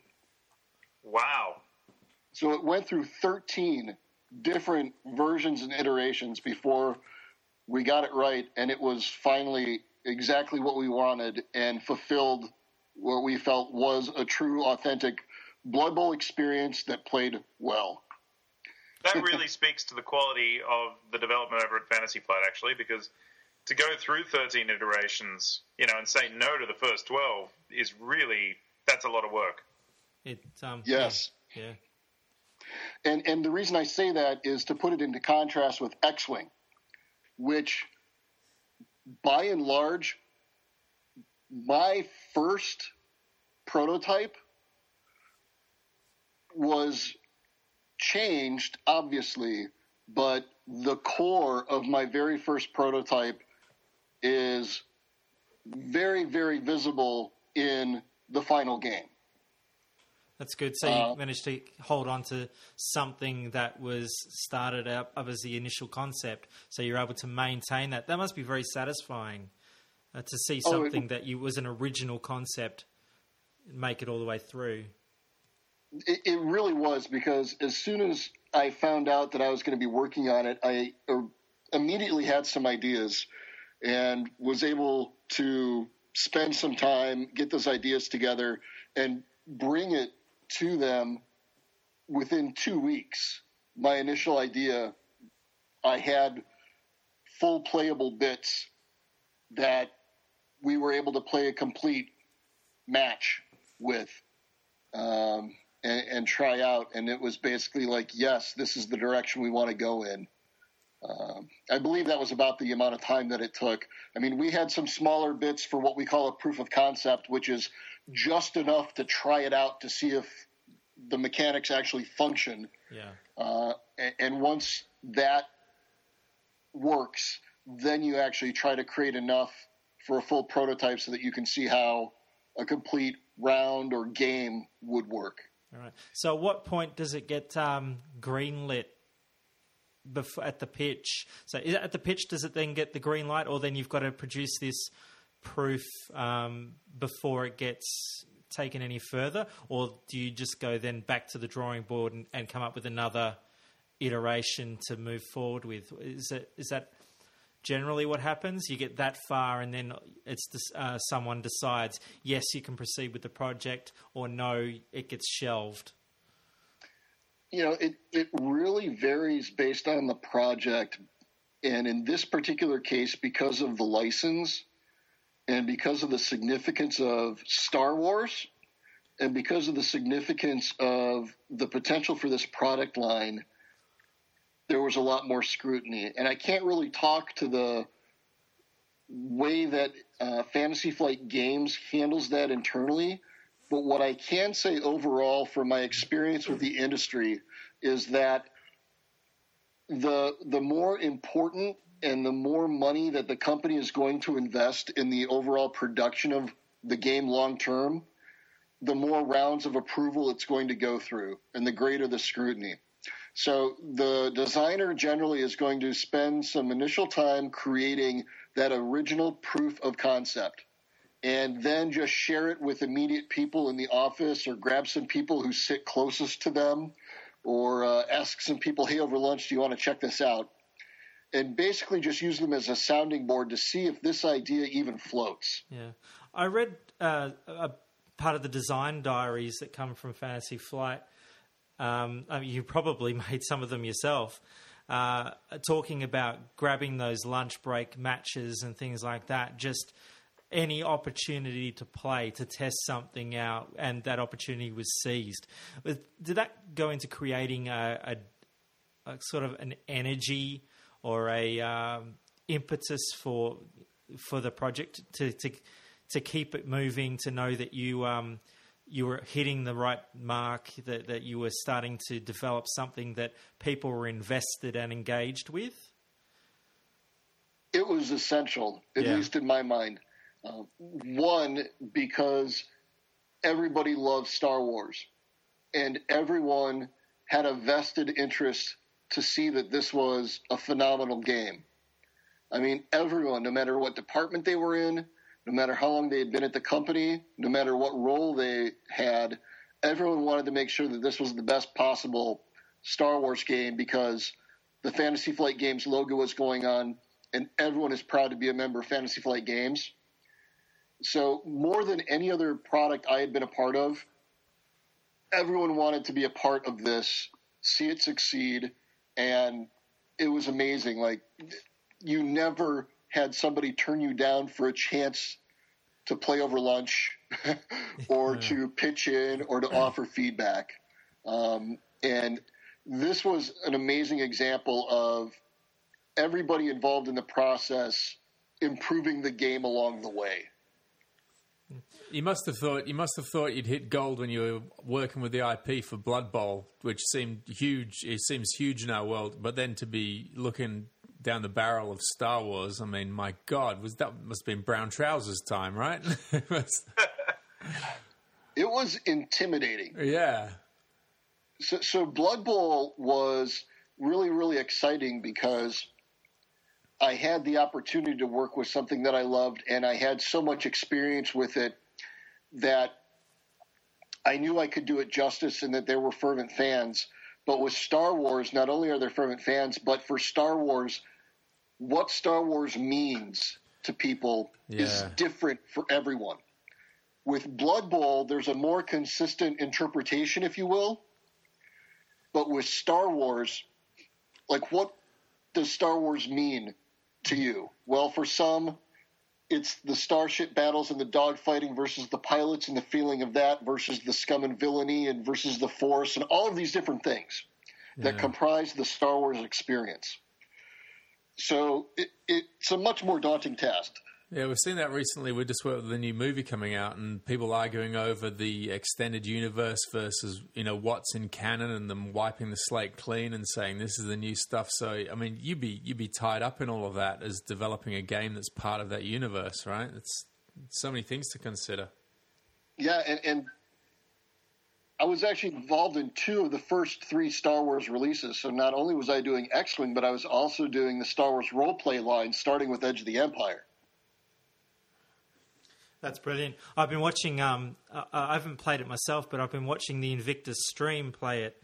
Uh, a bunch of guys over in Canada on on YouTube, and they it has this effect that they they've developed a community of of uh, viewers, and everyone's getting involved, creating stories based on based around the Star Wars universe to help move the story along. I don't know if you know it or not, but um, that, that, Edge of the Empire. Now, I, I, hadn't played any of the Star Wars role playing games up to that point, um, but this one struck a chord, I think, with a lot of people, and it's it's it's dynamic, it's real in the sense that you feel like you're a part. You've become part of that universe in in your own story, and and you know that that's meaningful to people.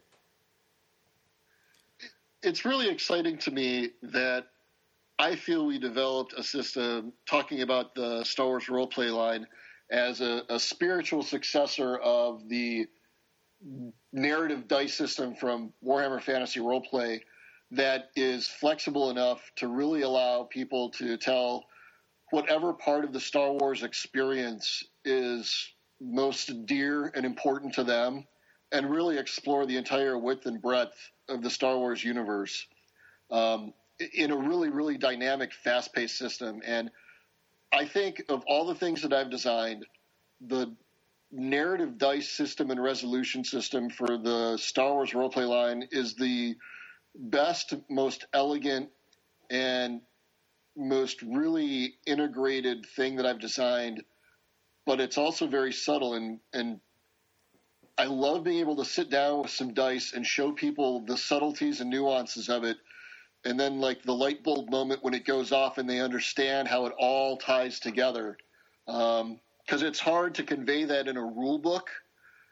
But when somebody's watching a video of someone playing it or seeing it for the first time when a game master is teaching it at the table is uh, another level of understanding.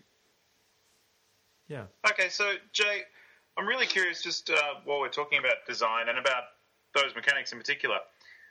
Both the RPG and X Wing are games that are customizable and have literally hundreds of options uh, for for play. How do you balance a game like that after you've done your proof of concept? Very, very carefully. Some people would argue very, very poorly. um, You're always to have critics. balance and the idea of balance is very challenging, and it's kind of a contested topic in design because you'll have different people argue about not only what balance is, but if balance is important in game design.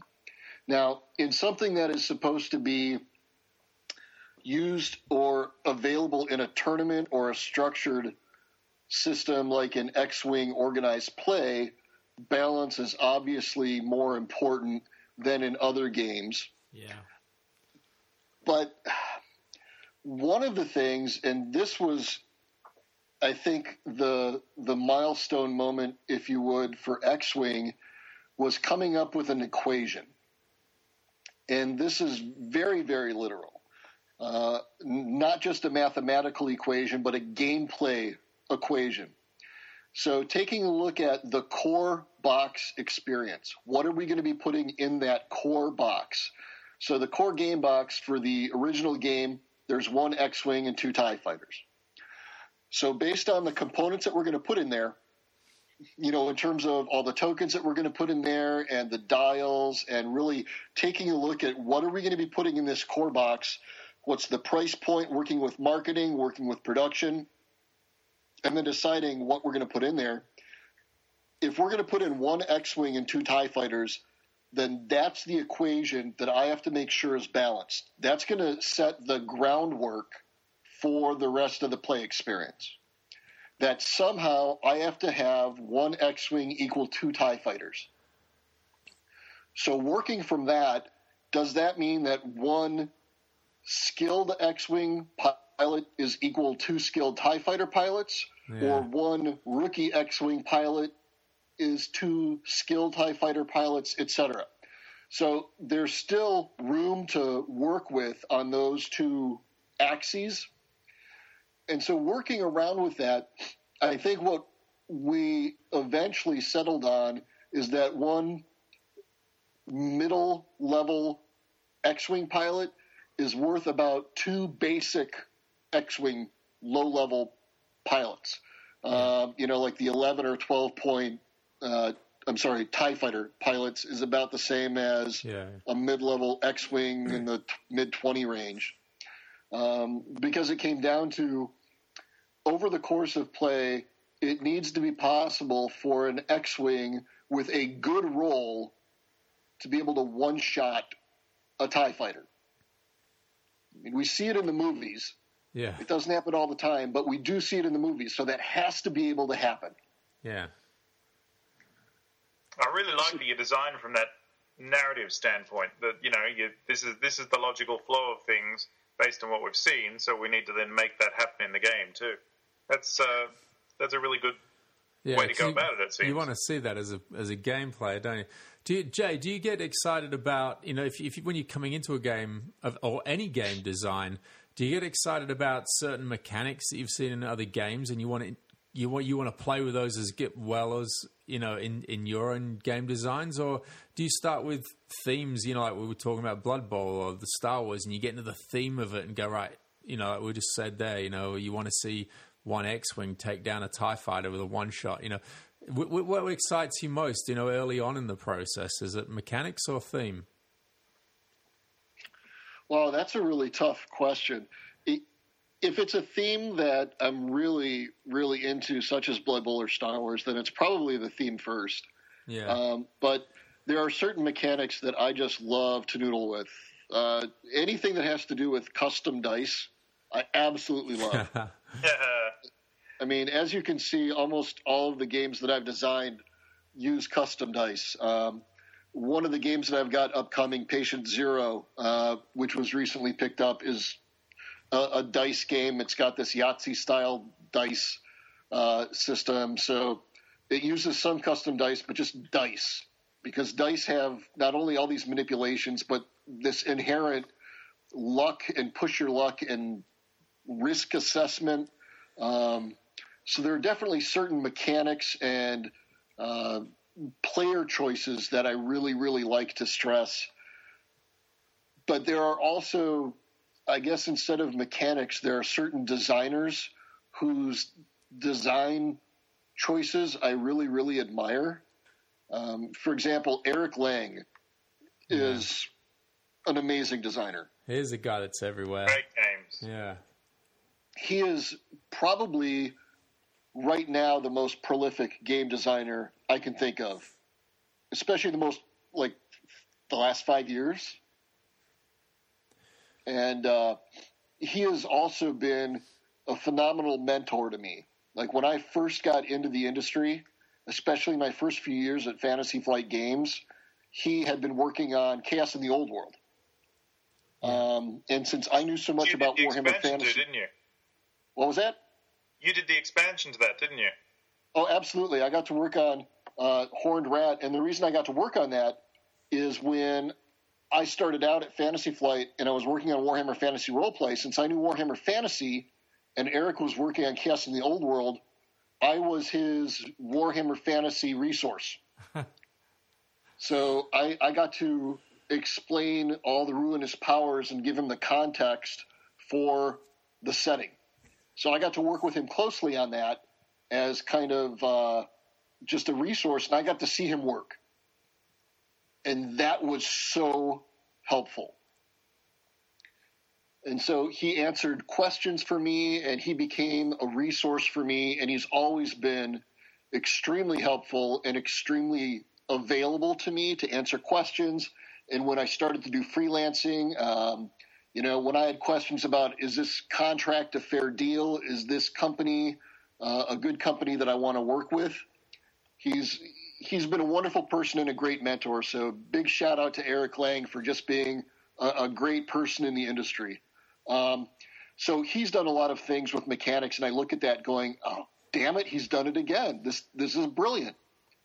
You know, um, so I, I always marvel at the new games that he comes up with and take a look at it and see if there's something I can learn from uh, from that and maybe apply or, or twist it to see if I can do an homage. Do you, Awesome. Jay? Do you have a, a mechanic that's utilized by another designer that you uh, look at and just go, um, that that's the that's the shit. I really want to uh, come up with something like that. So, is there something that somebody else has created that you look at and go, that's just the most outstanding mechanic I've seen Is there anything like that? Boy, off the top of my head, spur of the moment, it's hard to say, but but a few things that really caught me immediately was how elegant and well integrated Seven Wonders drafting system was. It's just, oh my goodness, absolutely. Why not? Three rounds, draft left, draft right, draft left. There are so many different things to draft and focus on, and I can draft for myself or I can hate draft and instead of worrying about how many people, I only have to interact with the person on my left and right, so it immediately scales to the number of people. And it doesn't take longer with more people because there are always the same number of actions.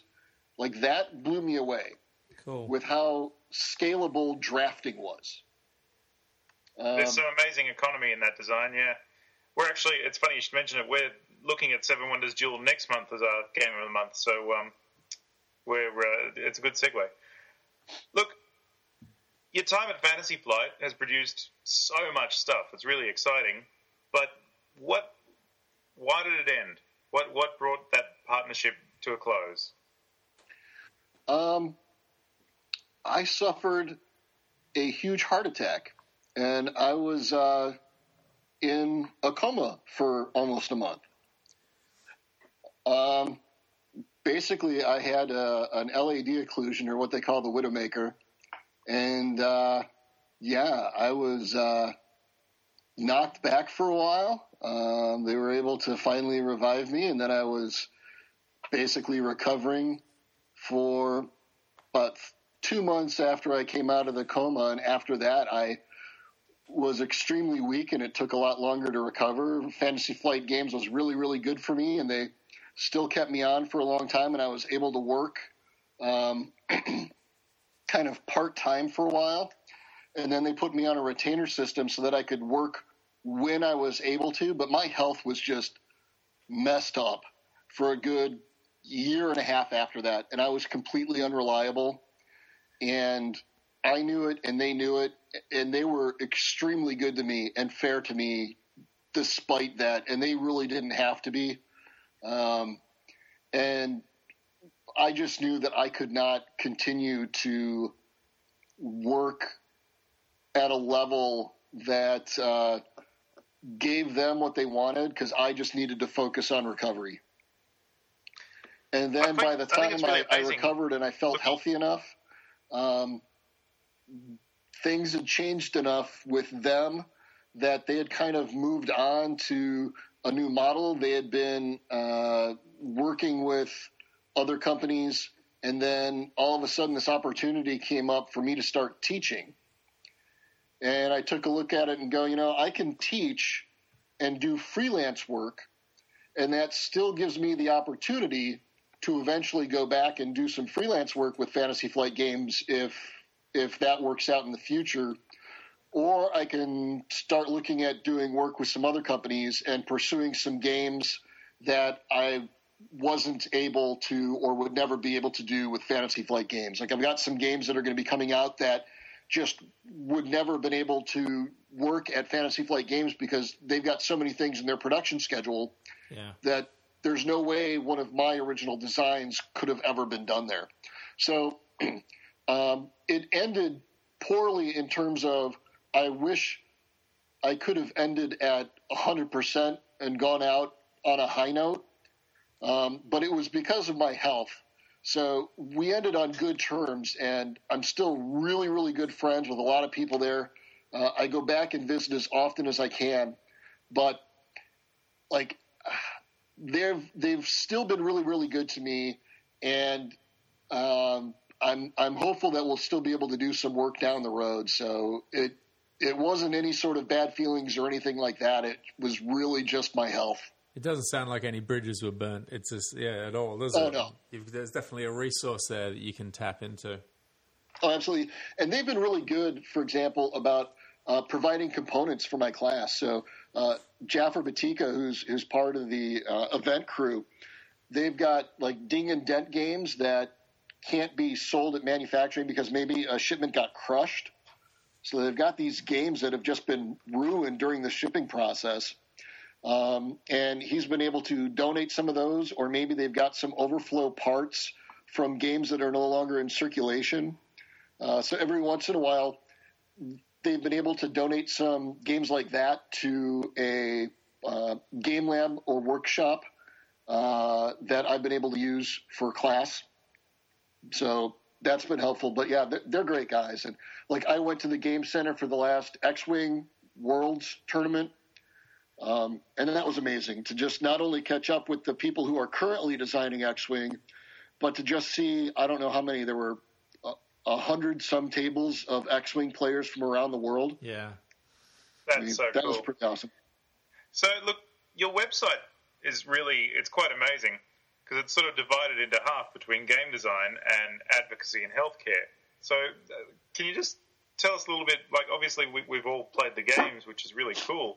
Tell us a little bit about the other side, about you know uh, your work with with healthcare and and all the amazing things that you've done. Your your board game geek profile reads like an action movie. Well, I, I don't do as much with the healthcare advocacy as I wish I could.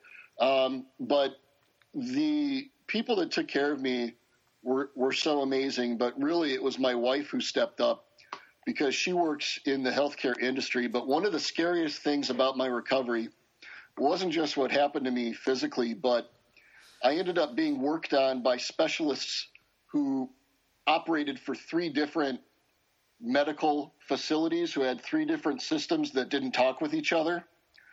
So when they each prescribed medication for me, they prescribed medication that shouldn't interact with each other. And since their systems didn't talk with each other, my wife was the person who caught it. And a lot of other people don't have access to somebody like my wife who knows how the system works. Um, and it was really, really scary that there could be patients in a situation who could have really, really dangerous things like that happen. Um, but that also, the only reason I was able to survive my ordeal is I ended up having my heart attack literally in front of the doctor while I was in the hospital, about to be released because I had suffered symptoms and went in to be checked out, and I had gotten the all clear, and I was actually waiting to get picked up by my wife when I had the heart attack right there in front of the doctor. Fortuitous, yeah. That's a good way to roll, roll a critical and still have the right characters around to assist you with it. One could say. Well, it, it, it's crazy because I actually use gaming analogies a lot through Yeah. the whole thing. You know, it's like crit after crit after crit after crit after crit. It's going to be one of those stories that I'll, I'll tell forever. yeah. No, but it, it's crazy. I read through all of my medical records because you know I can ask for a release of everything submitted about me and all of the reports written. It's this huge stack, almost eight inches deep, uh, of paper, and then CDs of the procedures that were performed, um, of the like the X-ray procedures um, when they were removing clots and things like that. It's it's harrowing to go through and read some of the procedures and some of the notes, um, such as at one time when they thought they had to triage because I was already dead. Um, but there's some scary stuff in there, and that's when I decided that uh, people need to understand just how close a call that doctors have to make, and just how little information some families have to work with to make their medical decisions. It can be very freeing, though, can't it? You know that sort of that sort of experience because you sort of you know puts everything in the context in some ways, and you can see what's important to you and, and what you value, and, and you just shoot straight for that kind of thing. The, the biggest thing that it's given me is patience. Yeah, I would not be able to do that 90 minute commute without road rage beforehand. Because now, you know, I, I don't need to speed and I don't need to worry about people cutting me off. Like, dude, if you really need to go that fast, go ahead. yeah, uh, really, you're not going to yield at this yield sign? Fine. We'll see You're not in gonna let me statistics merge? page. All right, whatever, dude. yeah. You know, it's just apparently you're very, very important and need to get there one minute sooner. So, Yeah. Hey, so so Jay, rewinding things back, uh, can can you remember when what started it all off? Can you remember what the first game was that you played? You know what what what was it? You know, I, I remember sitting down playing Beetle with my grandma. You know, rolling a dice and just getting different Beetle body parts. You know, do you remember? any- Is there a moment like that that you had where you just thought this gaming thing's all right? So my family was actually a really, really big gaming family growing up, and what my family really did a lot was word games. So we played games like Scrabble Yeah, and Boggle, and one called Perquacky, um, and I had you up until Paklacky, whatever. I was with you. so we played a lot of word games like that. Um, but then I also played Dungeons and Dragons, and and that really opened up my eyes to holy cow. Yeah, There's there's a whole area of gaming where you don't have to follow the rules, and that really took it to a whole other level. So between the word games and uh, Dungeons and Dragons, that basically triggered an interest in reading and I read everything and devoured everything I could get my hands on reading wise.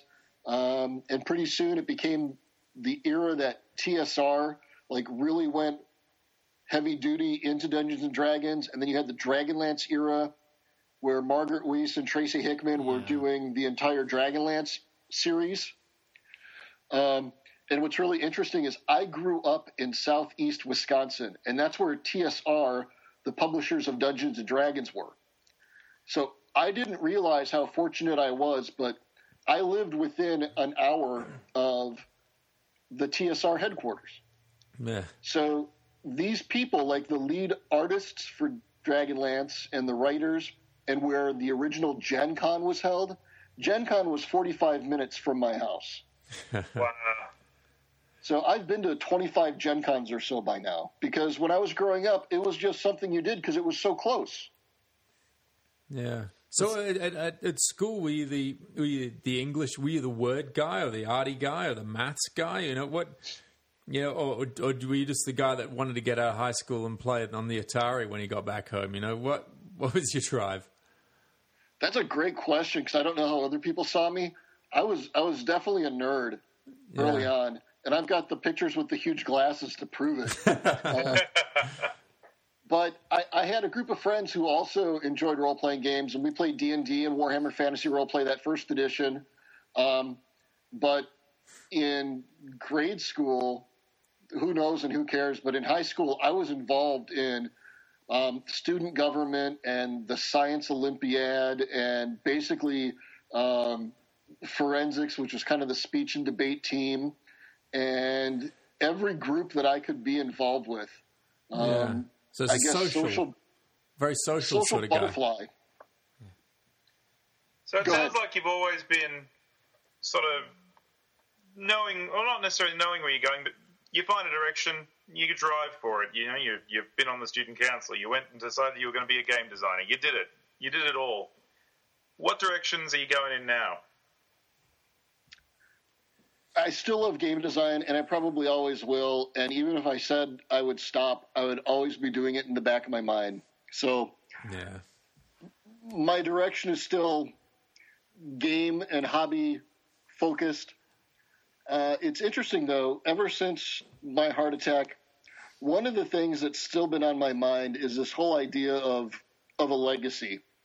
And as a parent, your your children are part of your legacy, but I, I look back and my games are definitely part of my legacy. And one of the reasons that I continue to design games is you know, you were just talking about playing Beetle, and you think back about the game that you play. Somebody designed that, Yeah. and you'll never know who that is. But whoever designed that, they did something that impacted someone's life.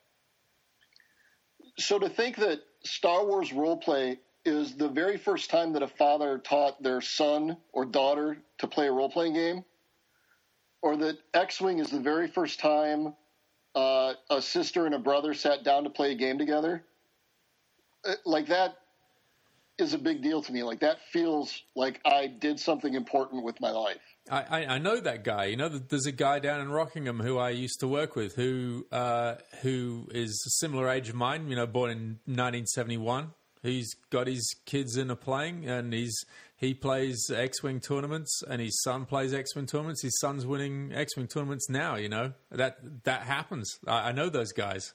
And I can also tell you that my son's first Blood Bowl was your Blood Bowl.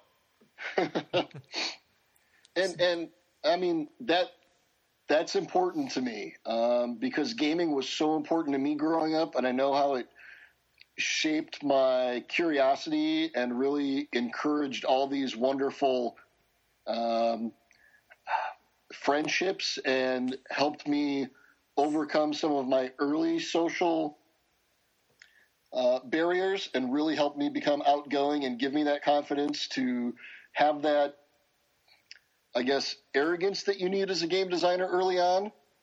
That people are going to want to try this stuff, that people are going to enjoy it because you're making this emotional exposure, right? You're putting something out yeah. there and asking people to like you. Here's this game. I'm putting myself out there. I hope you like it.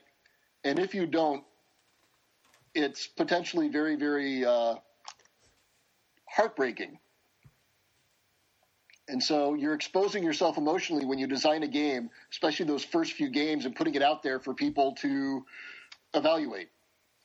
Um, and it's a big risk, especially the first couple times, because you don't know what people are going to think. You don't know, well, I like this game, and my friends like this game, but they're my friends. So what are people who are not my immediate social circle going to think? Yeah, true. Yeah, it's always a good question. It's an immediate, so, immediate common ground, isn't it, that you've just invented for people to to interact with. And I always see it as a as a I'm, I'm an occupational therapist. You might have come across those in your health travels, uh, uh, and uh, so I'm always thinking about that social interaction and, and looking at how organised play centres. Uh, and shops and stores like uh, our sponsors, Good Games, uh, have. You know, it's like you get you get people that might have missed a few rungs on social interaction. And these games that we have allow them to come back in and learn. Hey, this is how I'm going to interact with people, and you're developing friends. But there's a whole bunch of different levels that goes on there, and it's it's a, a really valuable thing that we have in our lives that might go, you know, undervalued by the wider community sometimes. Oh, absolutely. Um, I, I, guess when you were talking about other direction, and I had mentioned legacy. One of the other things that I'm most proud of um, isn't necessarily a, a, game, but 13 years ago, I founded a convention in St. Louis, Missouri, which is pretty much right in the center of the United States, uh, called Geekway to the West. Oh my God! It, you founded Geekway to the West. hey, Wait. guess Geekway to the Hurstville. He just spoke up. Wait, wow. you've actually heard of Geekway to the West? Of course, I've heard of Geekway to the West. I, I'm a huge fan of um, Knights of the Dinner Table, and it gets mentioned in there every freaking issue. It's great. It can't possibly be mentioned in Knights of the Geekway to the West. It gets it gets a mention. It's on one of their little notice boards in the back of of every issue. Yeah. Oh, you've got to be kidding me! You have to send me a, a link if they've got anything online, or I've got to track down an issue. I did not know that. They've got a list uh, of just all the conventions that are coming up, and it's it's just always there. It's one of the names that you know stands out, and I've heard about it on Board Game Geek as well. So, yeah, that's that's that's cred, man. well, then then it's done its job. And what's interesting is um, I credit it all to Board Game Geek, and so talking about the ability to leave a footprint and make an impact on the industry. Um, I mean, Scott Alden and the people who really formed the initial community on Board Game Geek. What a way to encourage and move forward and instill this wonderful sense of community. It really shows that if you love hobby gaming, if you're passionate about it, that everybody has the opportunity to improve it. Yeah, well, our and, podcasts go up on Board Game Geek every whenever we do a new one, it pops up there in the feed. So, you know, we're we're we're actively part of that community through our podcast, and and people have the opportunity to connect with us and join our community, and make therefore making the community even wider and broader than it already is. that's why I love being on podcasts. I mean, you, you are uh, providing not only entertainment but information, and you're encouraging that curiosity. You're introducing people to new games and new concepts. You're creating this uh, greater sense of awareness and. I, I guess common ground. Well, did, did you hear their latest podcast? Yeah. Well, did you hear that segment on XYZ? Well, obviously. Well, did you hear that awesome segment on Jay, that amazing designer? Yes. Let's talk about all of his games and the wonderful things that he's done. Absolutely. Let's go order all of the games that he's designed. What a wonderful idea. Um, and you're right about Board Game Geek too. It is it is the tool which has allowed us to connect across you know opposite sides of the world based on our hobby and have this Absolutely. chat and podcast happen. And, you know, it's it's really is a great resource. So just to fanboy it up a little bit, Jay, what have we got to look forward to from you in uh, the near future? What should we be looking out for? So uh, I'm really excited about this Patient Zero game. It's a cooperative uh, dice pusher luck and uh, kind of risk assessment game that's going to be coming out. It's kind of my zombie, not quite a zombie game. Imagine The Walking Dead, where you didn't want to kill any of the zombies because you know that you can cure them, and the cure is right around the corner. Yeah. So you, you don't want to use any of your bullets because, oh my goodness, as soon as you shoot them, you think that you're going to find the cure. Um, so you're actually traveling city to city trying to find clues as to who this patient zero who started the plague is. So there's this whole idea of uh, eventually revealing a villain, tracking him down, and defeating him to cure the plague. Um, and so it's it's co-op. It's difficult to win and challenging. Um, I'm really excited about that. takes about an hour to an hour and a half to play for four or five players. Uh, I've also got this game, Three Years of War, which is a bleak game of hand and resource management, which is basically a card game that recreates three years from the Hundred Years' War. And the whole idea is um, you're trying to make the best out of only bad decisions. So, like every year, season after season, you're basically drafting these resources from only terrible choices. So you're trying to go, okay, I can get this one really good resource, but if I take this good resource, then I have to also suffer these terrible penalties. So what are the least terrible penalties that I can suffer? But wait, if I suffer these penalties, then he's going to have to suffer these even worse penalties. um, Sounds very cool. Have you played the Grizzled, Jay? I haven't played it, but I've played Valiant Hearts, uh, the video game that the Grizzled is kind of associated with. Yeah, it's um, it feels as depressing as the First World War. But but it's it's kind of got that inspiration. I've I've seen the game. Um, I got to see it at Dragon Con last year. Uh, I, I definitely got the sense that it has a similar vibe. Um, and then one of the games that I'm really most excited about, it's a game called the Turing Test, uh, based on the test that Alan Turing created Yeah. in the 50s to uh, find out if an AI can pass for human. Yeah. It's this uh, social game for 8 to 12 people. Uh, basically, imagine a dinner party where some of the guests may or may not be artificial intelligence, and over the course of the evening, the goal is to try to determine who at the party is. Um, from one person up to half of the guests may be artificial intelligence. Players have these different uh, behavior traits that are either human or artificial intelligence, and based on the traits that they have and the, uh, tr- I guess, the protocols and the behaviors that you observe, you've got to make determinations. So you have conversations with them and follow certain questions, and then chat with other people and cast your suspicions around. Um, it's quite a fun game, and not only uh, is it a nice social and kind of uh, role game that you get to tell stories with, but it's also a game that my students helped develop over the course of my board game production class. So That's it's, so it's been cool a lot of having fun. a team, like a team to work with like that. You know, we're working together and, and coming up with a game at the end. It must be a really rewarding process. it was it was amazing, and those students are so creative and so excited about it. Was going to say you're helping to shape and mold the next generation of designers and uh, and creators, which is a, a really, I can imagine a really fulfilling um, endeavor to be involved with. I, I really enjoy doing it, and I hope that I've been a positive influence on them. Um, I'm a big believer in the rule of three, and I keep on telling my students I don't expect you to remember everything I teach you, but hopefully by the end of it, there are three things that you found to be important and relevant that you'll be able to apply uh, going forward. So I, I hope that I've been at least able to pass along three things that they'll be able to, to take with them that'll help them uh, if they decide to pursue a career in game design or not. That's awesome.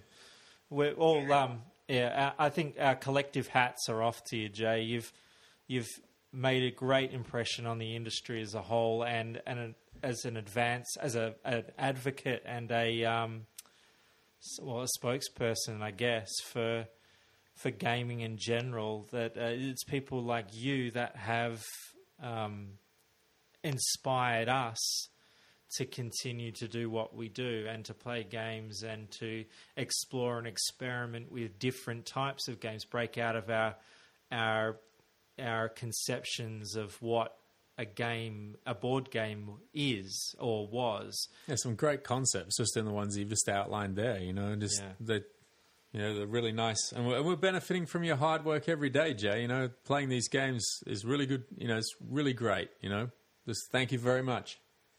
I, I appreciate that, uh, but there are so many awesome people in the industry. And and one thing I would like to note too is I, I feel very proud that my name goes on the front of the box, and I definitely feel like the work that I've done has has earned it. But so many people work so hard to create a game, and people outside the industry don't realize just how much hard work goes into it.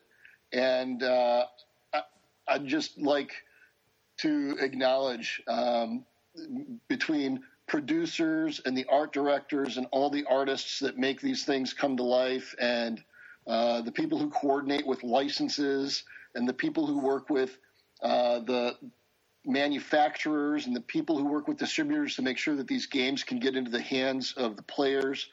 Um, you know, the next time you play a game, just open up the rule book and look at the back credits page and just take a look at some of those people and some of those names. And those are names that are going to come up frequently too. It's not just the designers that you see coming up over and over again, but you'll see the same producers and you'll see the same artists coming up over and over again because because they're good. it's like you see the same directors and movies coming up over and over again because they've got a track record. Hopefully we'll get the opportunity to speak to you know lots of people like those you've just highlighted and uh, on our little podcast. And yeah do our part for uh, Yeah, getting shining a light on, recognition. shining yeah a light. shining. Yeah exactly right. It's been such a pleasure, Jay. Thank you so insanely much for coming on. You've literally made my day because, like I said, looking through your, your list of game credits is just like looking at a list of some of my favorite games. You've, you've just made me so happy. Well, I appreciate it. I'm glad I was able to do it, and I'd be happy to do it again anytime. All right. Well, if you have anything to plug, let us know. We'll we'll love to get in touch with you and talk to you about uh, Patient Zero or the Turing Test, Three Years of War, any of that. You know, so it'll be great fun. Absolutely. are you ready for the blood bowl team manager quiz yeah! Oh, what us? Oh, yeah. yes you wake up snoozy head What It's voice is play. that? Uh, I've, um, I'm thinking um, the drill sergeant of Full Metal Jacket and uh, every coach from every sporting thing movie ever. Okay. What I'll sing- coach in any sporting movie ever called someone snoozy head? Snoozy head. I know it took me straight to Sesame Street. That's where I was. I was thinking, it's not Cookie Monster. It's not Grover. Come on, everybody. I love you. You know the drill. There are five questions. The first ones, the first four questions are worth one point each, and the last question is worth three for a total of seven. The seven land hand. Yeah. So this quiz is uh, it's loosely based on everything related and unrelated to Blood Bowl, Gridiron, and sports movies in general. Whoa. That sort of sets, sets the uh, tone. All right. Question one: Which of the following is not a recognised Blood Bowl tournament? So, which of the following is not a recognised Blood Bowl tournament? The Blood Bowl, the Dungeon Bowl, the Weirdstone Cup, the Spike Magazine Trophy, or the Chaos Cup? Which one of those is not a recognised Blood Bowl tournament? Okay. All right. So spot which one's different. I really wish I'd been paying attention. Do you want them again? No, It no, no. helps. I It helps meant, when you pay attention. I meant to the last month of game playing as we were doing. Blood Oh, I just meant to Matt. I'm sure Jamie's got it. Yeah, James has Jamie's got it. He's been playing this for years. I'm going to Question win this quiz 1 0. Question two True or false? Brick Farth, the well known ogre thrower, was named after the lesser known former Green Bay Packers quarterback, Brett Favre. True or false? Brick Farth, the well known ogre thrower, was named after the lesser known former Green Bay Packers quarterback, Brett Favre. If I know anything, and I might not, it's English Premier League. Yeah, there you go. And Brett Favre didn't play in it. Jamie, two, two up to you, I think. Oh, don't be like that. Question three. The following are fictional companies that advertise throughout Blood Bowl. Which real life companies are their inspiration? So I'm going to give you some fictional companies. Fictional Yeah. companies. Fictional, yeah. Fictional. You tell me what their uh, who they really are in real life. All right. Okay. McMurdy's, Yeah. Bloodweiser, Orkidas. Oh shit. How do you spell that? Uh, I don't think I'll spell it. Oh. Orkidas. You're speaking on a podcast. You don't need to spell it. Yeah, Orkidas. Okay. Oh yeah, yeah, yeah, yeah, yeah, yeah, yeah. and Croxarade. Yeah. All right. All right.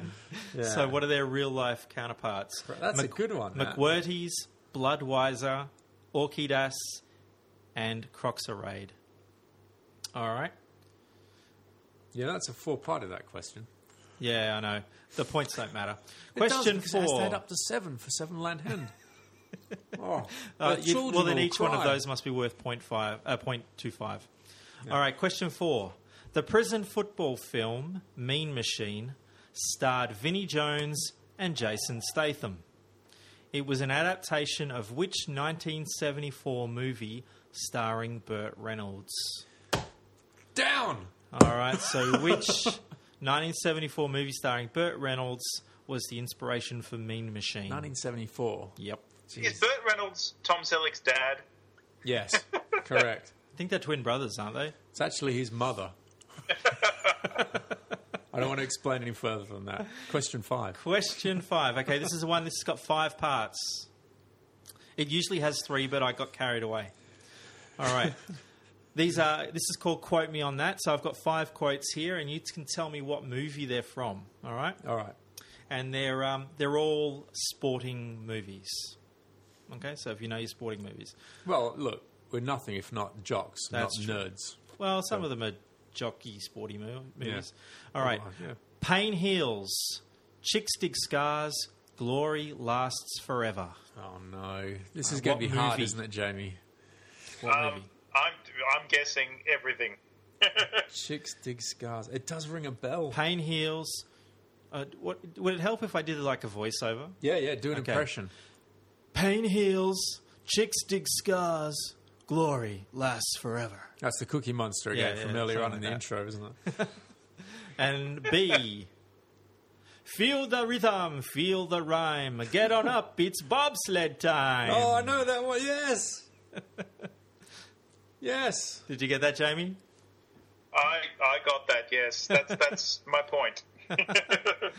C. If you can dodge a wrench, you can dodge a ball. Oh no, don't know. Oh, I'm still, I'm still stuck on. I know that pain heals one. Oh, well, you might have to stay stuck. Yeah. D. I don't hate Balboa. I pity the fool. okay. Well, I, know I don't that- hate Balboa. I pity the fool. Do we have to have the Roman numeral correct? Correct. Yes, you do. Oh, all Yep. right. Okay. And last one. Stop thinking, let things happen, and be the ball. Be the ball. Yes. Silence. I was quite happy with this one, actually. All right. Please happen and be the ball. Are we ready for answers? Oh, that sounds so familiar. Be the ball.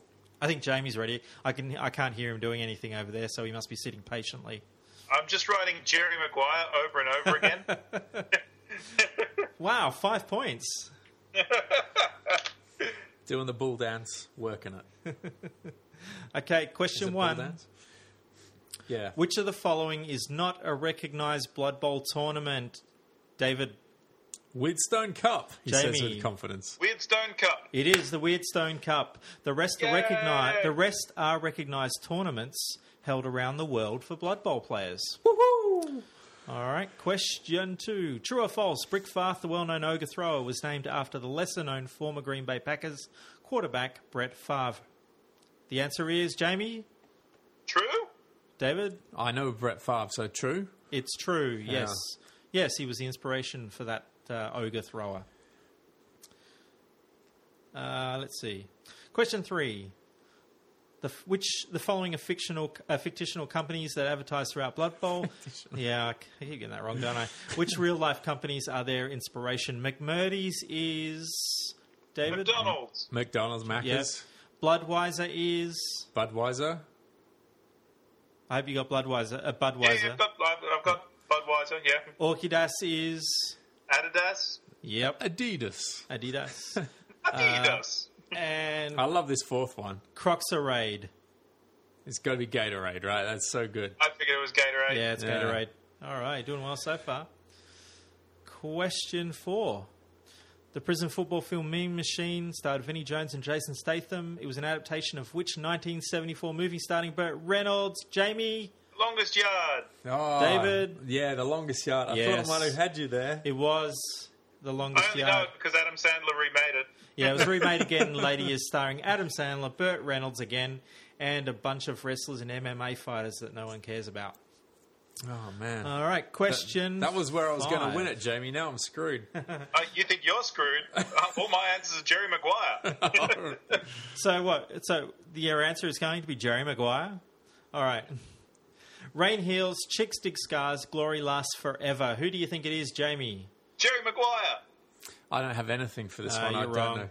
Well, you're both wrong then. It's Yeah. the replacements with Keanu Reeves. All right. No, I don't know that one at all. All right. Uh, yeah, I would have gotten it if you'd said, I know Kung Fu. Yeah. Only that wouldn't have been the quote. uh, B. Feel the rhythm, feel the rhyme. Get on up, it's bobsled time. David, cool runnings. Jamie. Aye, that big cool runnings, yeah, cool man. running. Is impersonation, Matt? You, is that Sanka Coffie. Yeah, is the guy. Sanka Coffie? apparently. C. If you can dodge a wrench, you can dodge a ball. Who is it, Jamie? It'd be dodgeball. It is. I, I put dodgeball, down dodgeball, as well. yeah. 'cause it- Patches O'Houlihan. and D. I don't hate Balboa. I pity the fool. Who is it, David? I went Rocky 2. I said Rocky 3. Oh, is it 3? It's Rocky Three. Oh. Clubber Yeah. Lang. Yeah, yeah. What did he do between what two? I thought Mr. T was in the second one. He ran to the top of the stairs. That's what he does in all of them. yeah. Oh, okay, yeah. Yep. With Butkus. And last one, E. Stop thinking, let things happen, and be the ball. Be the ball. Are you being the ball, David? Uh, Happy Gilmore? I don't know. Are you being the ball, Jamie? I said Jerry Maguire. The answer was Caddyshack. Oh, right. of course it was. Chevy Chase, as the uh, golf pro, was I giving think you advice. me, Jamie. I think I'll make it you got one more than me somewhere. Maybe with Rocky 3. Yeah. Ah, It's But- a, we should share that one. I mean, you know, they're, all the Rocky films just blend. That was Yeah. pretty good. there's only really one Rocky movie, and it went from about 1978 through to It's still going. It's still going. Yeah. and that was Matt's quiz. Good quiz, Matt. Woohoo! Cheers. The Nathan Nathan Twoo! Twoo! It's a twos. Yeah, welcome back after Matt's quiz for Neats and Twoos. And it's been a pretty lively month on Facebook this month. We've um, gone from me posting a photo of archaic, the original Blood Bowl, a polystyrene board game. Uh, yeah, there was uh, quite a bit of a response to that. I think I, I, we twe- tweaked someone's nostalgic bone there, didn't we? Yeah, what happened? I, I don't think they're putting um, polystyrene in board games anymore. So Maybe that's the tip. We need more polystyrene in games. People love that. Yeah. I'll, I'll pass that feedback on when we're doing some publishing. Yeah, do that, Jamie. That'd be great. We just, uh, you got a good game here. Do you see polystyrene moving into it a little bit more? game design challenge. But I've got to Include say, I've got to say, this month's response to the um, Seven Land Hand uh, Good Games giveaway for Splendor has been splendid. I mean, how the comments were just fantastic, weren't they? From um, everything from uh, pictures of Jules Jules to pictures of uh, Leonardo DiCaprio glaring at somebody and declaring that cost that card costs how many diamonds. to uh, oh, here we- here we got Song lyrics. Ewan McLeod dropping a, a Splendor into his coffee. Probably a picture from um, you know an advert or something, I'd say. But yeah, excellent effort, guys. This is this is the kind of fun we're, we're hoping to generate. You know, it just makes it makes it more fun to have these competitions and everything. Please do. And uh, you know what? I think what we should do is instead of just like picking some of the people that we've uh, mentioned here, if any of you uh, want to get in touch by, uh, via podcast at sevenlandhand.com and just send us your address, uh, we'll mail you out a Hypermagic Nerd badge. For, That's crazy. yeah, it's crazy talk, right? Because there's hundreds of people. but we, we, yeah, just just do it, and uh, yeah, we'll happily send send you that out because everyone's a winner this month. However, Our diamond in the rough. one person is more of a winner than everyone else. And this month's winner of Splendor, picked by uh, Good Games HQ over in, uh, where are they now? Sydney? Which bunker have they got? It's in Sydney. Is that right, Jamie? the biggest one now. The biggest one? So this month's bunker. winner, this month's winner, Simon. Becky Broughton! Hey! Hey, we'll be in touch, Becky. We'll, uh, she, she commented, I've played Splendor a few times now. So good. Or so good. She only left one O in the so. Simple comment, but that's all it took. I thought, you know, I read, I read it initially like, I played Planet Splendor a few times now. So good. So good. I've done it. Yeah. Well, I don't need to play again. Was she making a statement? Do you think? I think so. But obviously, uh, Good Games HQ thought she needs to play it plenty more times. so, Becky, we'll be in touch. We'll give you all the details of how to pick up your game. And uh, uh, yeah, congratulations. Well done. Nice work. All right. So um, this month, Blood Bowl is going to be the Blood Bowl team manager is going to be the game of the month. Uh, so Good Games are giving our listeners ten percent off that game if you walk into your nearest Good Games store anywhere in Australia and give the staff the password. War dancer. War Dancer. That's right. Everybody knows it now. This lasts for a month, so go now while the shelves are still sweaty with BBTM goodness. And if 10% isn't enough, what about the chance to win the game just like Becky Broughton did? Everybody wants to be like Becky Broughton. Hey, hang on a minute. She's BB. When she has Oh. like a boyfriend who's TM. Holy cow. Imagine if her last, imagine if her boyfriend was like Travis Maguire. It'd be like BBTM for real. Anyway, That's just that blows my mind. yeah, I know. That's what we do. Yeah. Anyway, um, yeah, if you want to win uh, Blood Bowl team manager, just like Becky just won uh, Splendor, uh, just go to our Facebook page. Uh, it's posted to the top of the our, our Facebook page, uh, Sevenland Hand, uh, episode sixty three. You can win the game. Just comment on it, like anyone has done this month. Uh, yeah, use imagination, make it colourful, make it fun. Uh, It'll re- be there all month. yeah, it'll be there all month, and we've been really enjoyed everyone's input this month. And if you didn't win this month, you then definitely get in uh, for Blood Bowl.